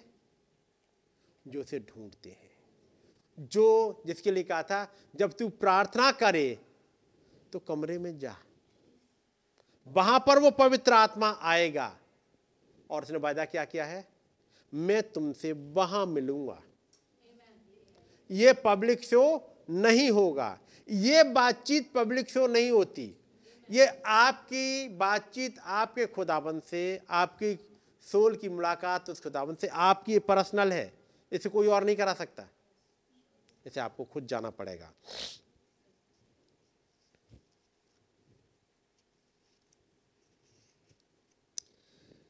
तब नबी कहते हैं विश्वास ही से अब्राहम ने, विश्वास ही से इसहाक ने, विश्वास ही से याकूब ने, सबों ने विश्वास ही से। ये छठी चेतना ही है। अब तक तो पढ़ा हमने विश्वासी से, विश्वासी से नबी समझाते, यही छठी चेतना है। हालात सारे उल्टे होंगे, छठी चेतना आती है, कंट्रोल ले लेती है। सालों गुजर जाएं, वो उसी पे टिकी रहती है। छठी चेतना हर एक लक्षण का, सभी लक्षणों का, किसी भी अनुभूति का, किसी भी भावुकता का, किसी भी इस बात का इनकार करती है जो खुदा के वचन के विपरीत है। कोई कहता, ओ अच्छा, मेरे लिए तो प्रार्थना की गई थी लेकिन मैं तो कुछ भी बेहतर अनुभव नहीं करता हूं। यदि किसी ने यह कहा, दुआ तो हो गई मेरे लिए अब लेकिन कुछ अनुभव नहीं हो रहा, छठी चेतना उसके लिए कभी भी चुपचाप ही ना रुकी रहेगी। छठी चेतना कहेगी ये झूठ है, मैं बेहतर अनुभव करता हूँ, मैं अच्छा होता चला जा रहा हूँ, खुदा ने ऐसा ही कहा था। बस इससे ही मामला खत्म हो जाता है, जबकि वो बीमार अभी ठीक नहीं हुआ है, वो बीमार ठीक नहीं हुआ अभी भी। लेकिन जो नबी कह रहे हैं, कोई कहता वो अच्छा मेरे लिए तो प्रार्थना की गई थी लेकिन मैं तो कुछ भी बेहतर अनुभव नहीं करता हूं, अभी कुछ फर्क नहीं पड़ा है। छठी चेतना आती है और वो क्या कहती है, नबी कहता वो चुप नहीं रहेगी। छठी चेतना तो कहेगी ये झूठ है, मैं बेहतर अनुभव करता हूं, मैं अच्छा होता चला जा रहा हूं। अब आप पूछो क्या छठी चेतना बात करती है आपसे? जब आप बीमारी, वहां पर टेस्ट होते कि ये आपके पास कितना है,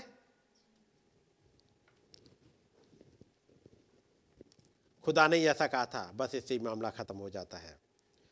छठी चेतना तो केवल खुदा के वचन पर ही पोषित होती है। आमीन। यह तो कोई ऐसी चीज है जो आपसे उन कामों को करवाती है जिसके लिए आपने कभी नहीं सोचा था कि आप करेंगे। जब हर कोई कहे अय्यूब से कि सब कुछ लुट गया, छठी चेतना के कहती है खुदा ने लिया है, खुदा ने दिया था, खुदा ने लिया है, उसका नाम मुबारक हो। जब नबी के साथ हुई ऐसी घटना, वो छठी चेतना आके, यदि अंदर है तो जरूर आके बोलेगी। तब नबी अब एक घटना को बताते हैं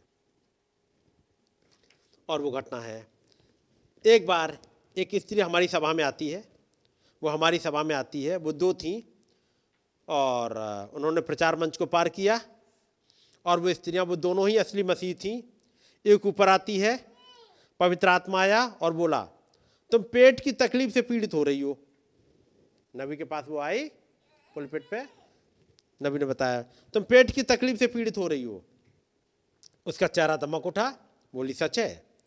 पवित्र आत्मा ने फिर मेरे जरिए कहा, और एक अल्सर है और एक नाड़ी की तकलीफ से हुआ है, तुम्हारा एक चिकित्सक, निश्चित चिकित्सक, डॉक्टर का नाम बताया, वो तुम्हारा इलाज कर रहा है और उसने कहा कि तुम ये नहीं कर सकती हो और इसका एक ऑपरेशन होना है और इसे काट कर बाहर निकालना है। वो बोली इसका प्रत्येक शब्द सच्चा है। तब ये देखकर कि वो इतनी बड़ी विश्वासी थी, उसके बाद वो बोला पवित्र आत्मा तुम्हारा नाम ये सो एंड सो है। भाई ब्रानम के अंदर से होते वो पवित्र आत्मा बोल रहा, वो कह रहा है, वो बोला पवित्र आत्मा, तुम्हारा नाम ये है, तुम फलां स्थान से आई हो। वो बोली सच है। ये क्या था? छठी चेतना इसे पकड़ रही थी। छठी चेतना और पवित्र आत्मा बराबर बराबर खड़े हुए थे। छठी चेतना और पवित्र आत्मा, पवित्र आत्मा इधर से बोला, छठी चेतना सामने से बोल रही है, उस पर्सन में से होके पवित्र आत्मा बोल रहा था और छठी चेतना आमीन कह रही थी। और ऐसा ही है तो कुछ न कुछ तो घटित हो नहीं है। जब मार्था यीशु को देखने के लिए दौड़ती हुई बाहर गई थी और जब उसने कहा प्रभु, तो छठी चेतना पर दृष्टि डालिएगा, या तू वहाँ पर होता तो मेरा भाई मरा ना होता, लेकिन अब यहाँ तक है कि जो कुछ तू मांगेगा खुदा तुझे देगा। वहाँ वो छठी चेतना है। यीशु ने बोला पुनरुत्थान और जीवन में ही हूँ, वो जो मुझ पर विश्वास करता है यदि वो मर भी जाए तो भी वो जीवित रहेगा, और वो जीवित है, मुझ पर विश्वास रखता है, वो कभी ना मरेगा। क्या तू इसका विश्वास करती है? तर्क वितर्क तू क्या कहने जा रहा है? तर्क वितर्क क्या कहने जा रहा है? वहां एक पुरुष मरा हुआ लेटा है, उसमें कीड़े रेंग रहे हैं, परंतु उसने तो उस कथन को पूरा कर दिया था कि पुनरुत्थान और जीवन में ही हूँ। ये खुदा का ही वचन था। वो छठी चेतना तो चिकित्सक के देखभाल से परे होती है, वो तो वैज्ञानिक रिसर्च के विचारों से परी होती है, वो तो सभी को चुनौती देती है, वो सभी तर्कों वितर्कों को चुनौती देती है, उन्हें बाहर निकाल करती है। क्यों? क्योंकि ये तो खुदा के वचन की गवाही दे रही होती है। मैं हूँ, ये नहीं कि मैं होऊंगा, वरन ये मैं हूँ। उसने कहा मैं ही पुनरुत्थान और जीवन हूँ। एक पुरुष कह रहा था वो जो मुझ पर विश्वास करता है यदि वो मर भी जाए तो अभी जीवित रहेगा, और जो जीवित है और मुझ पर विश्वास करता है वो कभी नहीं मरेगा। क्या तू इसका विश्वास करती है? वो बोली हाँ प्रभु, छठी चेतना विश्वास करती है, तू ही वो खुदा का पुत्र है जो जगत में आने वाला था। वे कब्र पर पहुंचे, वो दोनों साथ साथ थे। कुछ न कुछ तो घटित होना ही है। यह छठी चेतना और पवित्र आत्मा ये मिल जाएं, यानी जो कुछ उस वचन ने कहा है, जो कुछ पवित्र आत्मा ने कहा है, वो छठी चेतना उसके साथ हाँ और आमीन करती है। कुछ मिरेकल घटता है, कुछ अजूबा घटता है, पैराडॉक्स होता है। कुछ न कुछ तो घटित होना ही था। वो चेतना सर्वोच्चम चेतना थी और वो खुदा था। कोई चीज थी जो मार्था को बता रही थी और वो उसे जान चुकी थी। यही था वो सब कुछ। और अब नबी फिर से अपनी उस पे आ रहे हैं, उस घटना पे। वो स्त्री उस मंच को छोड़ के गई। तो ये यहोवा यूं कहता है बाला बचन था, घर जाओ खाओ, यीशु मसीह तुम्हें चंगा करता है। वो औरत घर चली गई। ये घटना को मैंने उसमें से पढ़ा था, सुपरनेचुरल में से कुछ दिनों पहले, वही घटना है। नबी ने कहा घर जाओ यीशु मसीह और खाओ, यीशु मसीह तुम्हें चंगा करता है। वो अपने घर गई। उस रात उसकी एक सहेली जो उसके पड़ोस में ही रहती थी और उससे 3 या 4 सीट पीछे ही बैठी थी, उसके गले में बहुत बड़ी गांठ थी, वो यहाँ पर आती है और वो अपने पड़ोसी के विषय में पूरी तरह से रोमांचित हो उठी थी कि वो उस अल्सर से जिसे उसे इतना अधिक परेशान किया हुआ था चंगी होने जा रही है। यह तो उन सैकड़ों उन हजारों मामलों में से एक मामला था और बड़ी गांठ उसके गले में बाहर को निकली हुई थी। और वो ऊपर आई। मैंने कहा किसी को भी इसको प्रकट करना नहीं होगा, परंतु आप किसी बात के विषय में खुश हैं, आप रोमांचित हो उठी हैं, क्योंकि वो स्त्री जो वहाँ बैठी हुई आपकी पड़ोसन है। पवित्र आत्मा, उसने सोचा संसार में मनुष्य भला इसे कैसे जान पाएगा, यह तो कोई चीज़ होनी है जो उस पर प्रकट करे। और जब ये कहा गया था उसने कहा आप अपने गले के विषय में सोच रही हैं। उसने कहा जी हाँ। क्या आप किसी पर विश्वास करती हो वो आपको छोड़ के चली जाएगी? उसने कहा मैं इसका संपूर्ण हृदय से विश्वास करती हूँ। मैंने कहा यह वायु कहते हैं घर जाइएगा और आप अपनी चंगाई प्राप्त करेंगी। स्वाभाविक मनुष्य तो चारों ओर दृष्टि डालता था, डाल सकता था, और कोई चिन्ह नहीं देख सकता था। वो स्त्री अल्सर के साथ घर गई। उसने खाने का प्रयास किया। ओ, उसे ऐसा प्रतीत हुआ कि वो मरने जा रही है। वो स्वाभाविक अल्सर, स्वाभाविक चेतना, अनुभूति जो अभी बताती है कि वहाँ अल्सर था। और ऐसे लगभग 1 या 2 हफ्ते बीत गए, अभी चंगाई नहीं आई है। 1-2 हफ्ता बीत गया, पांचों चेतनाएं कहेंगी कुछ असर नहीं पड़ा है, और वो सर्वोत्तम चेतना कहेगी कि मैं ठीक हो गई हूँ।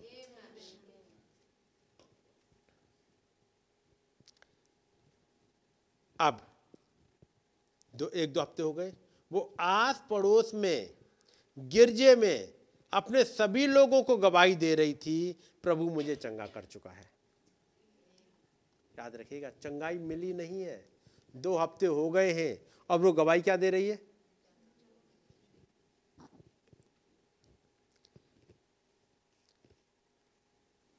उन्होंने कहा क्या आप अब खा सकती हो?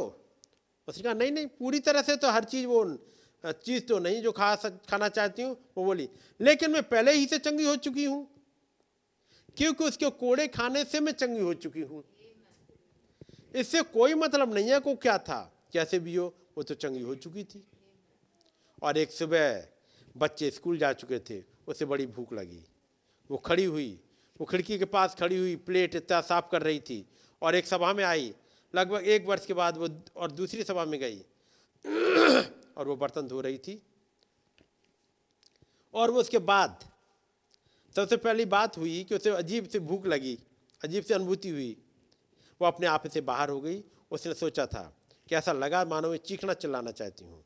और उसका पति उसे बता चुका था, वो कह चुका था प्रिय तुम उस चंगाई के विषय में बातें करना बंद कर दो। उसका हस्बैंड विश्वास नहीं करना, वो कह रहा बंद कर दो, बहुत हो गया सुनते सुनते, तुम कह रही चंगी हो चुकी हो और अभी खाया जाता नहीं।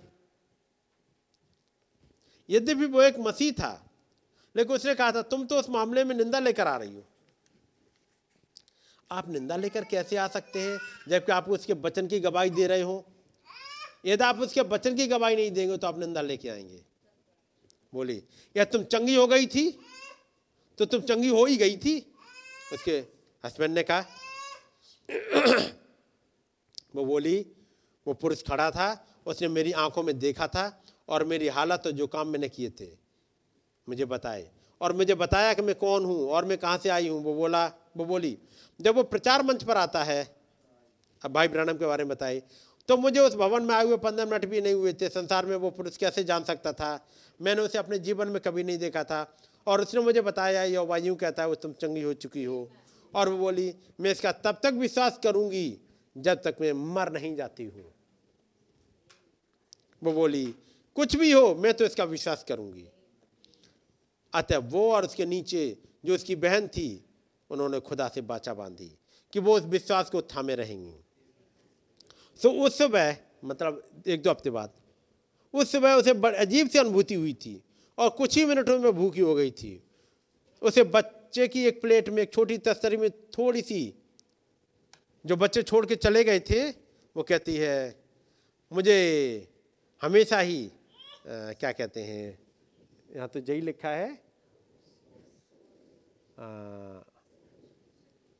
और सेकंड लाइन में है ओट्स, हाँ दलिया टाइप का होता है ओट्स को, मैंने कहा जई ना समझ पाए कुछ लोग, ओट्स। और वो नीचे पहुंची, वो कहती थी मुझे हमेशा ही जई से जलन होती है। यदि कभी किसी को अल्सर हुआ है, आप जानते हैं वो क्या होता है। वो नीचे पहुंची और ओट्स में से थोड़ी सी पी ली, और वो कहती वो सोचती मुझे इसकी कीमत चुकानी पड़ेगी, लेकिन इन दोनों में किसी एक दिन में ठीक हो जाऊंगी। परंतु उसने ध्यान दिया वो अभी भी भूखी थी। उसने बस थोड़ा इंतजार किया, फिर उसे पूरा ख़त्म कर दिया। कुछ इंतजार किया, कुछ भी नहीं हुआ। उसने फिर अंडे तले, फिर उसने कॉफ़ी बनाई, फिर टोस्ट लिए, और वो सारा का सारा खा गई। वो आगे बढ़ी, वो बर्तनों को धो रही थी। लगभग आधा घंटे बाद फिर से भूखी हो गई। वो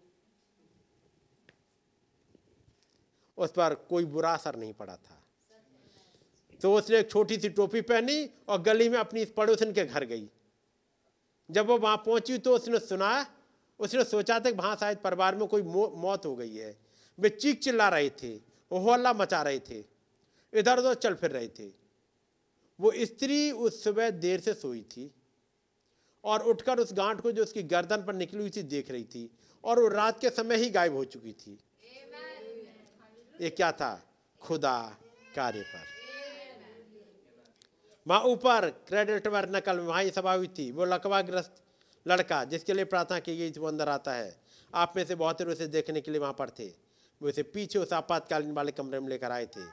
बिली ही मुझे उसके पास तक लेकर गया था। उसे कोई प्रार्थना कार्ड भी नहीं मिला था। उसने कहा, श्रीमान ब्रैनम, क्या आप मुझे कुछ दिलासा दे सकते हैं?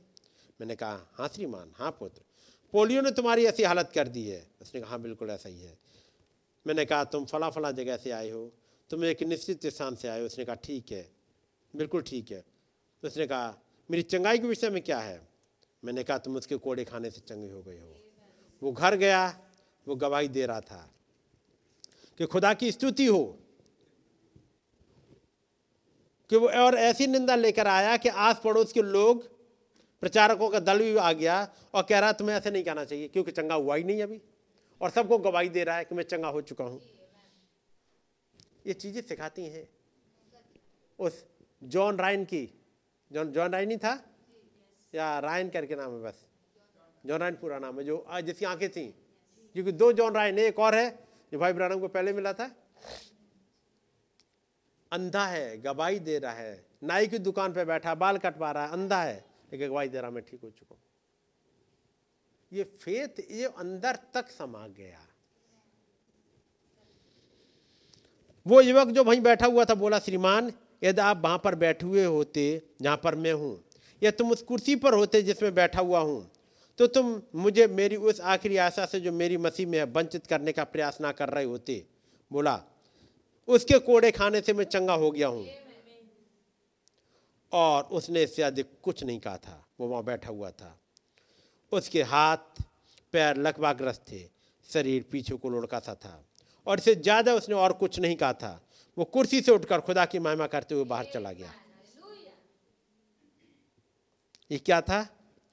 उसकी शारीरिक चेतनाएं तो कहती थी वो वहीं बैठा रहेगा, उसका चिकित्सक तो कहता था वो हमेशा के लिए वहीं ऐसे ही बैठा रहेगा, जब तक वो जीवता है वो ऐसे ही रहेगा, परंतु वो छठी चेतना कहती है उसके कोड़े खाने से मैं चंगा हो गया हूँ, और उसे कुछ नहीं करना होगा। वो तो हर एक बात को निकाल कर बाहर कर रही थी जो खुदा की कई बात के विपरीत थी। यही है छठी चेतना कहती है। और तब वो, हाँ, रायन की घटना को, जॉन रायन की घटना को नबी आगे कहते हैं कैसे उसकी आंखें ठीक हो गई थीं।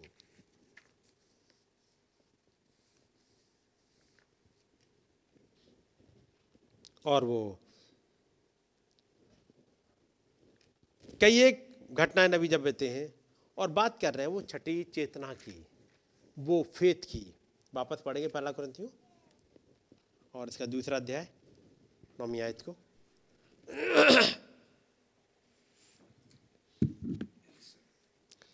परंतु जैसा लिखा है कि जो आंख ने नहीं देखी, आपकी चंगाई अभी आपने नहीं देखी।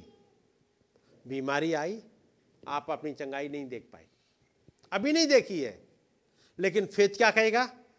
वो है, उसके कोड़े खाने से मैं चंगा हो चुका, मैं चंगी हो चुकी। और बस आप भले ही चंगे ना हुए हो, आप गवाही देना स्टार्ट करो, खुदावंद ने मुझे चंगा कर दिया है। मेरे नबी ने 59 में ये मैसेज प्रचार किया, और इस मैसेज का नाम है सर्वोत्तम चेतना। नबी प्रचार कर चुका है, नबी ने बहुतों के लिए दुआ करी, उस दुआ में मैं भी शामिल होता हूँ, मैं भी शामिल होती हूँ, क्योंकि नबी ने दुआ करी उस दिन जब वो औरतें चंगी हो सकती हैं जो तुरंत नहीं, हफ्ते बाद हुई थी, लेकिन चंगी हो गई थी। यदि उसी नबी की दुआ में आज आप शामिल हो जाओ, उसी फेथ के साथ में, और गवाही देना स्टार्ट कर दो, मैं चंगा हो चुका हूँ, मैं चंगी हो चुकी हूँ। ये हर एक उस वचन को जो चंगाई को रोक रहा है दूर कर देगा, और आपकी चंगाई आपको मिल जाएगी। परंतु जैसा लिखा है कि जो आंख ने नहीं देखी और कान ने नहीं सुना और जो बातें मनुष्य के चित्त में नहीं चढ़ी, अभी चित्त में नहीं चढ़ी, अभी दिखती भी नहीं है। क्या मेरे साथ ऐसा होगा? एक चीज को तो चढ़ा लेते बहुत तेजी से और वो है रैप्चर तो होगा मेरा, एक सोच के द्वारा रैप्चर तो होगा क्योंकि अभी तो दूर है। लेकिन रैप्चर की बात छोड़ो, से पहले चंगाई की बताओ, उस पर अटक जाते हैं, है कि नहीं? जरूरी है इस वाले फेथ को भी हम पकड़ पाए, खुदावंद दया करे ताकि वो छठे सेंस जिसके बारे में पढ़ा तो केवल वो रीजनिंग के द्वारा नहीं आए, वास्तविकता में हमारे साथ आ पाए ताकि हमें हमारी चंगाई मिल सके। मैं बंद करूँगा। God bless you. आइए हम लोग दुआ करेंगे।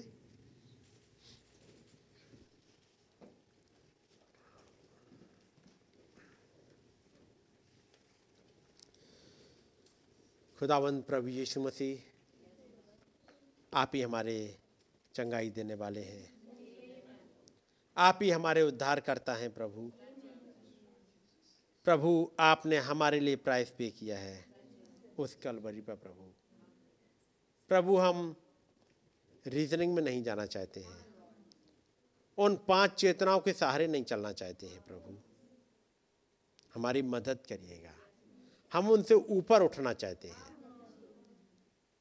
तमाम बार हम वहीं तक फंस कर रह जाते हैं, इन घटनाओं को पढ़ते तो हैं लेकिन ये हमारे हृदय की गहराई में उतर नहीं पाती हैं और तब हम मुश्किलों में फंसते रहते हैं। लेकिन प्रभु आज आपके पास आए हैं, हमारी मदद करिएगा। प्रभु उस लेवल पर, प्रभु उस आयाम में हमें उठा लीजिएगा जहाँ पर चंगाई मिलती है। हो प्रभु, चंगाई कोई डॉक्टर नहीं दे सकता, चंगाई देने वाले आप ही हैं। हमारे भूल चुका अपराधों को माफ़ करिएगा प्रभु और अपनी दया अनुग्रह बनाए रखिएगा। प्यारे प्रभु, आपसे निवेदन करते हैं सिस्टर अनूपा के लिए। प्रभु खुदाबंद उस बहन को संपूर्ण चंगाई दीजिएगा। खुदाबंद हर एक तरह की प्रॉब्लम उस बहन की दूर हो सके और वो संपूर्ण चंगाई पा सके। वो बहन आप पर विश्वास करती है प्रभु, वो अपनी निगाहों को आपकी तरफ ही उठाए रखना चाहती है। हो प्रभु, आज उस नबी की दुआ में उस बहन को भी ले करके आते हैं। निवेदन करते हैं प्रभु सिस्टर गुड़िया के लिए। प्रभु प्यारे प्रभु, आप ने ही दया करी है उस बहन पर कि आपके वचनों को समझ पाई है। लेकिन प्रभु आप आपके सामने ले करके उस बहन को फिर से आते हैं। एक फेथ में इतनी ऊंचाई पर उठा दीजिएगा प्रभु कि वो अपनी चंगाई, अपने सुनने की ताकत को पा सके आपसे। प्रभु ओ खुदाबंद, वो गवाही दे सके प्रभु आपकी ही, और उसके द्वारा आपका ही नाम और ऊंचे पर उठाया जाए प्रभु, क्योंकि चंगाई देने वाले केवल और केवल आप हैं। प्रभु यह जुबा उस बहन की ज़िंदगी में होने दीजिएगा। प्रभु यदि कोई और भाई बहन किसी बीमारी में हो, मुश्किल में हो, आपका रहम चाहते हैं प्रभु। महान यहोवा राफा, हमारी विनती को सुन लीजिएगा।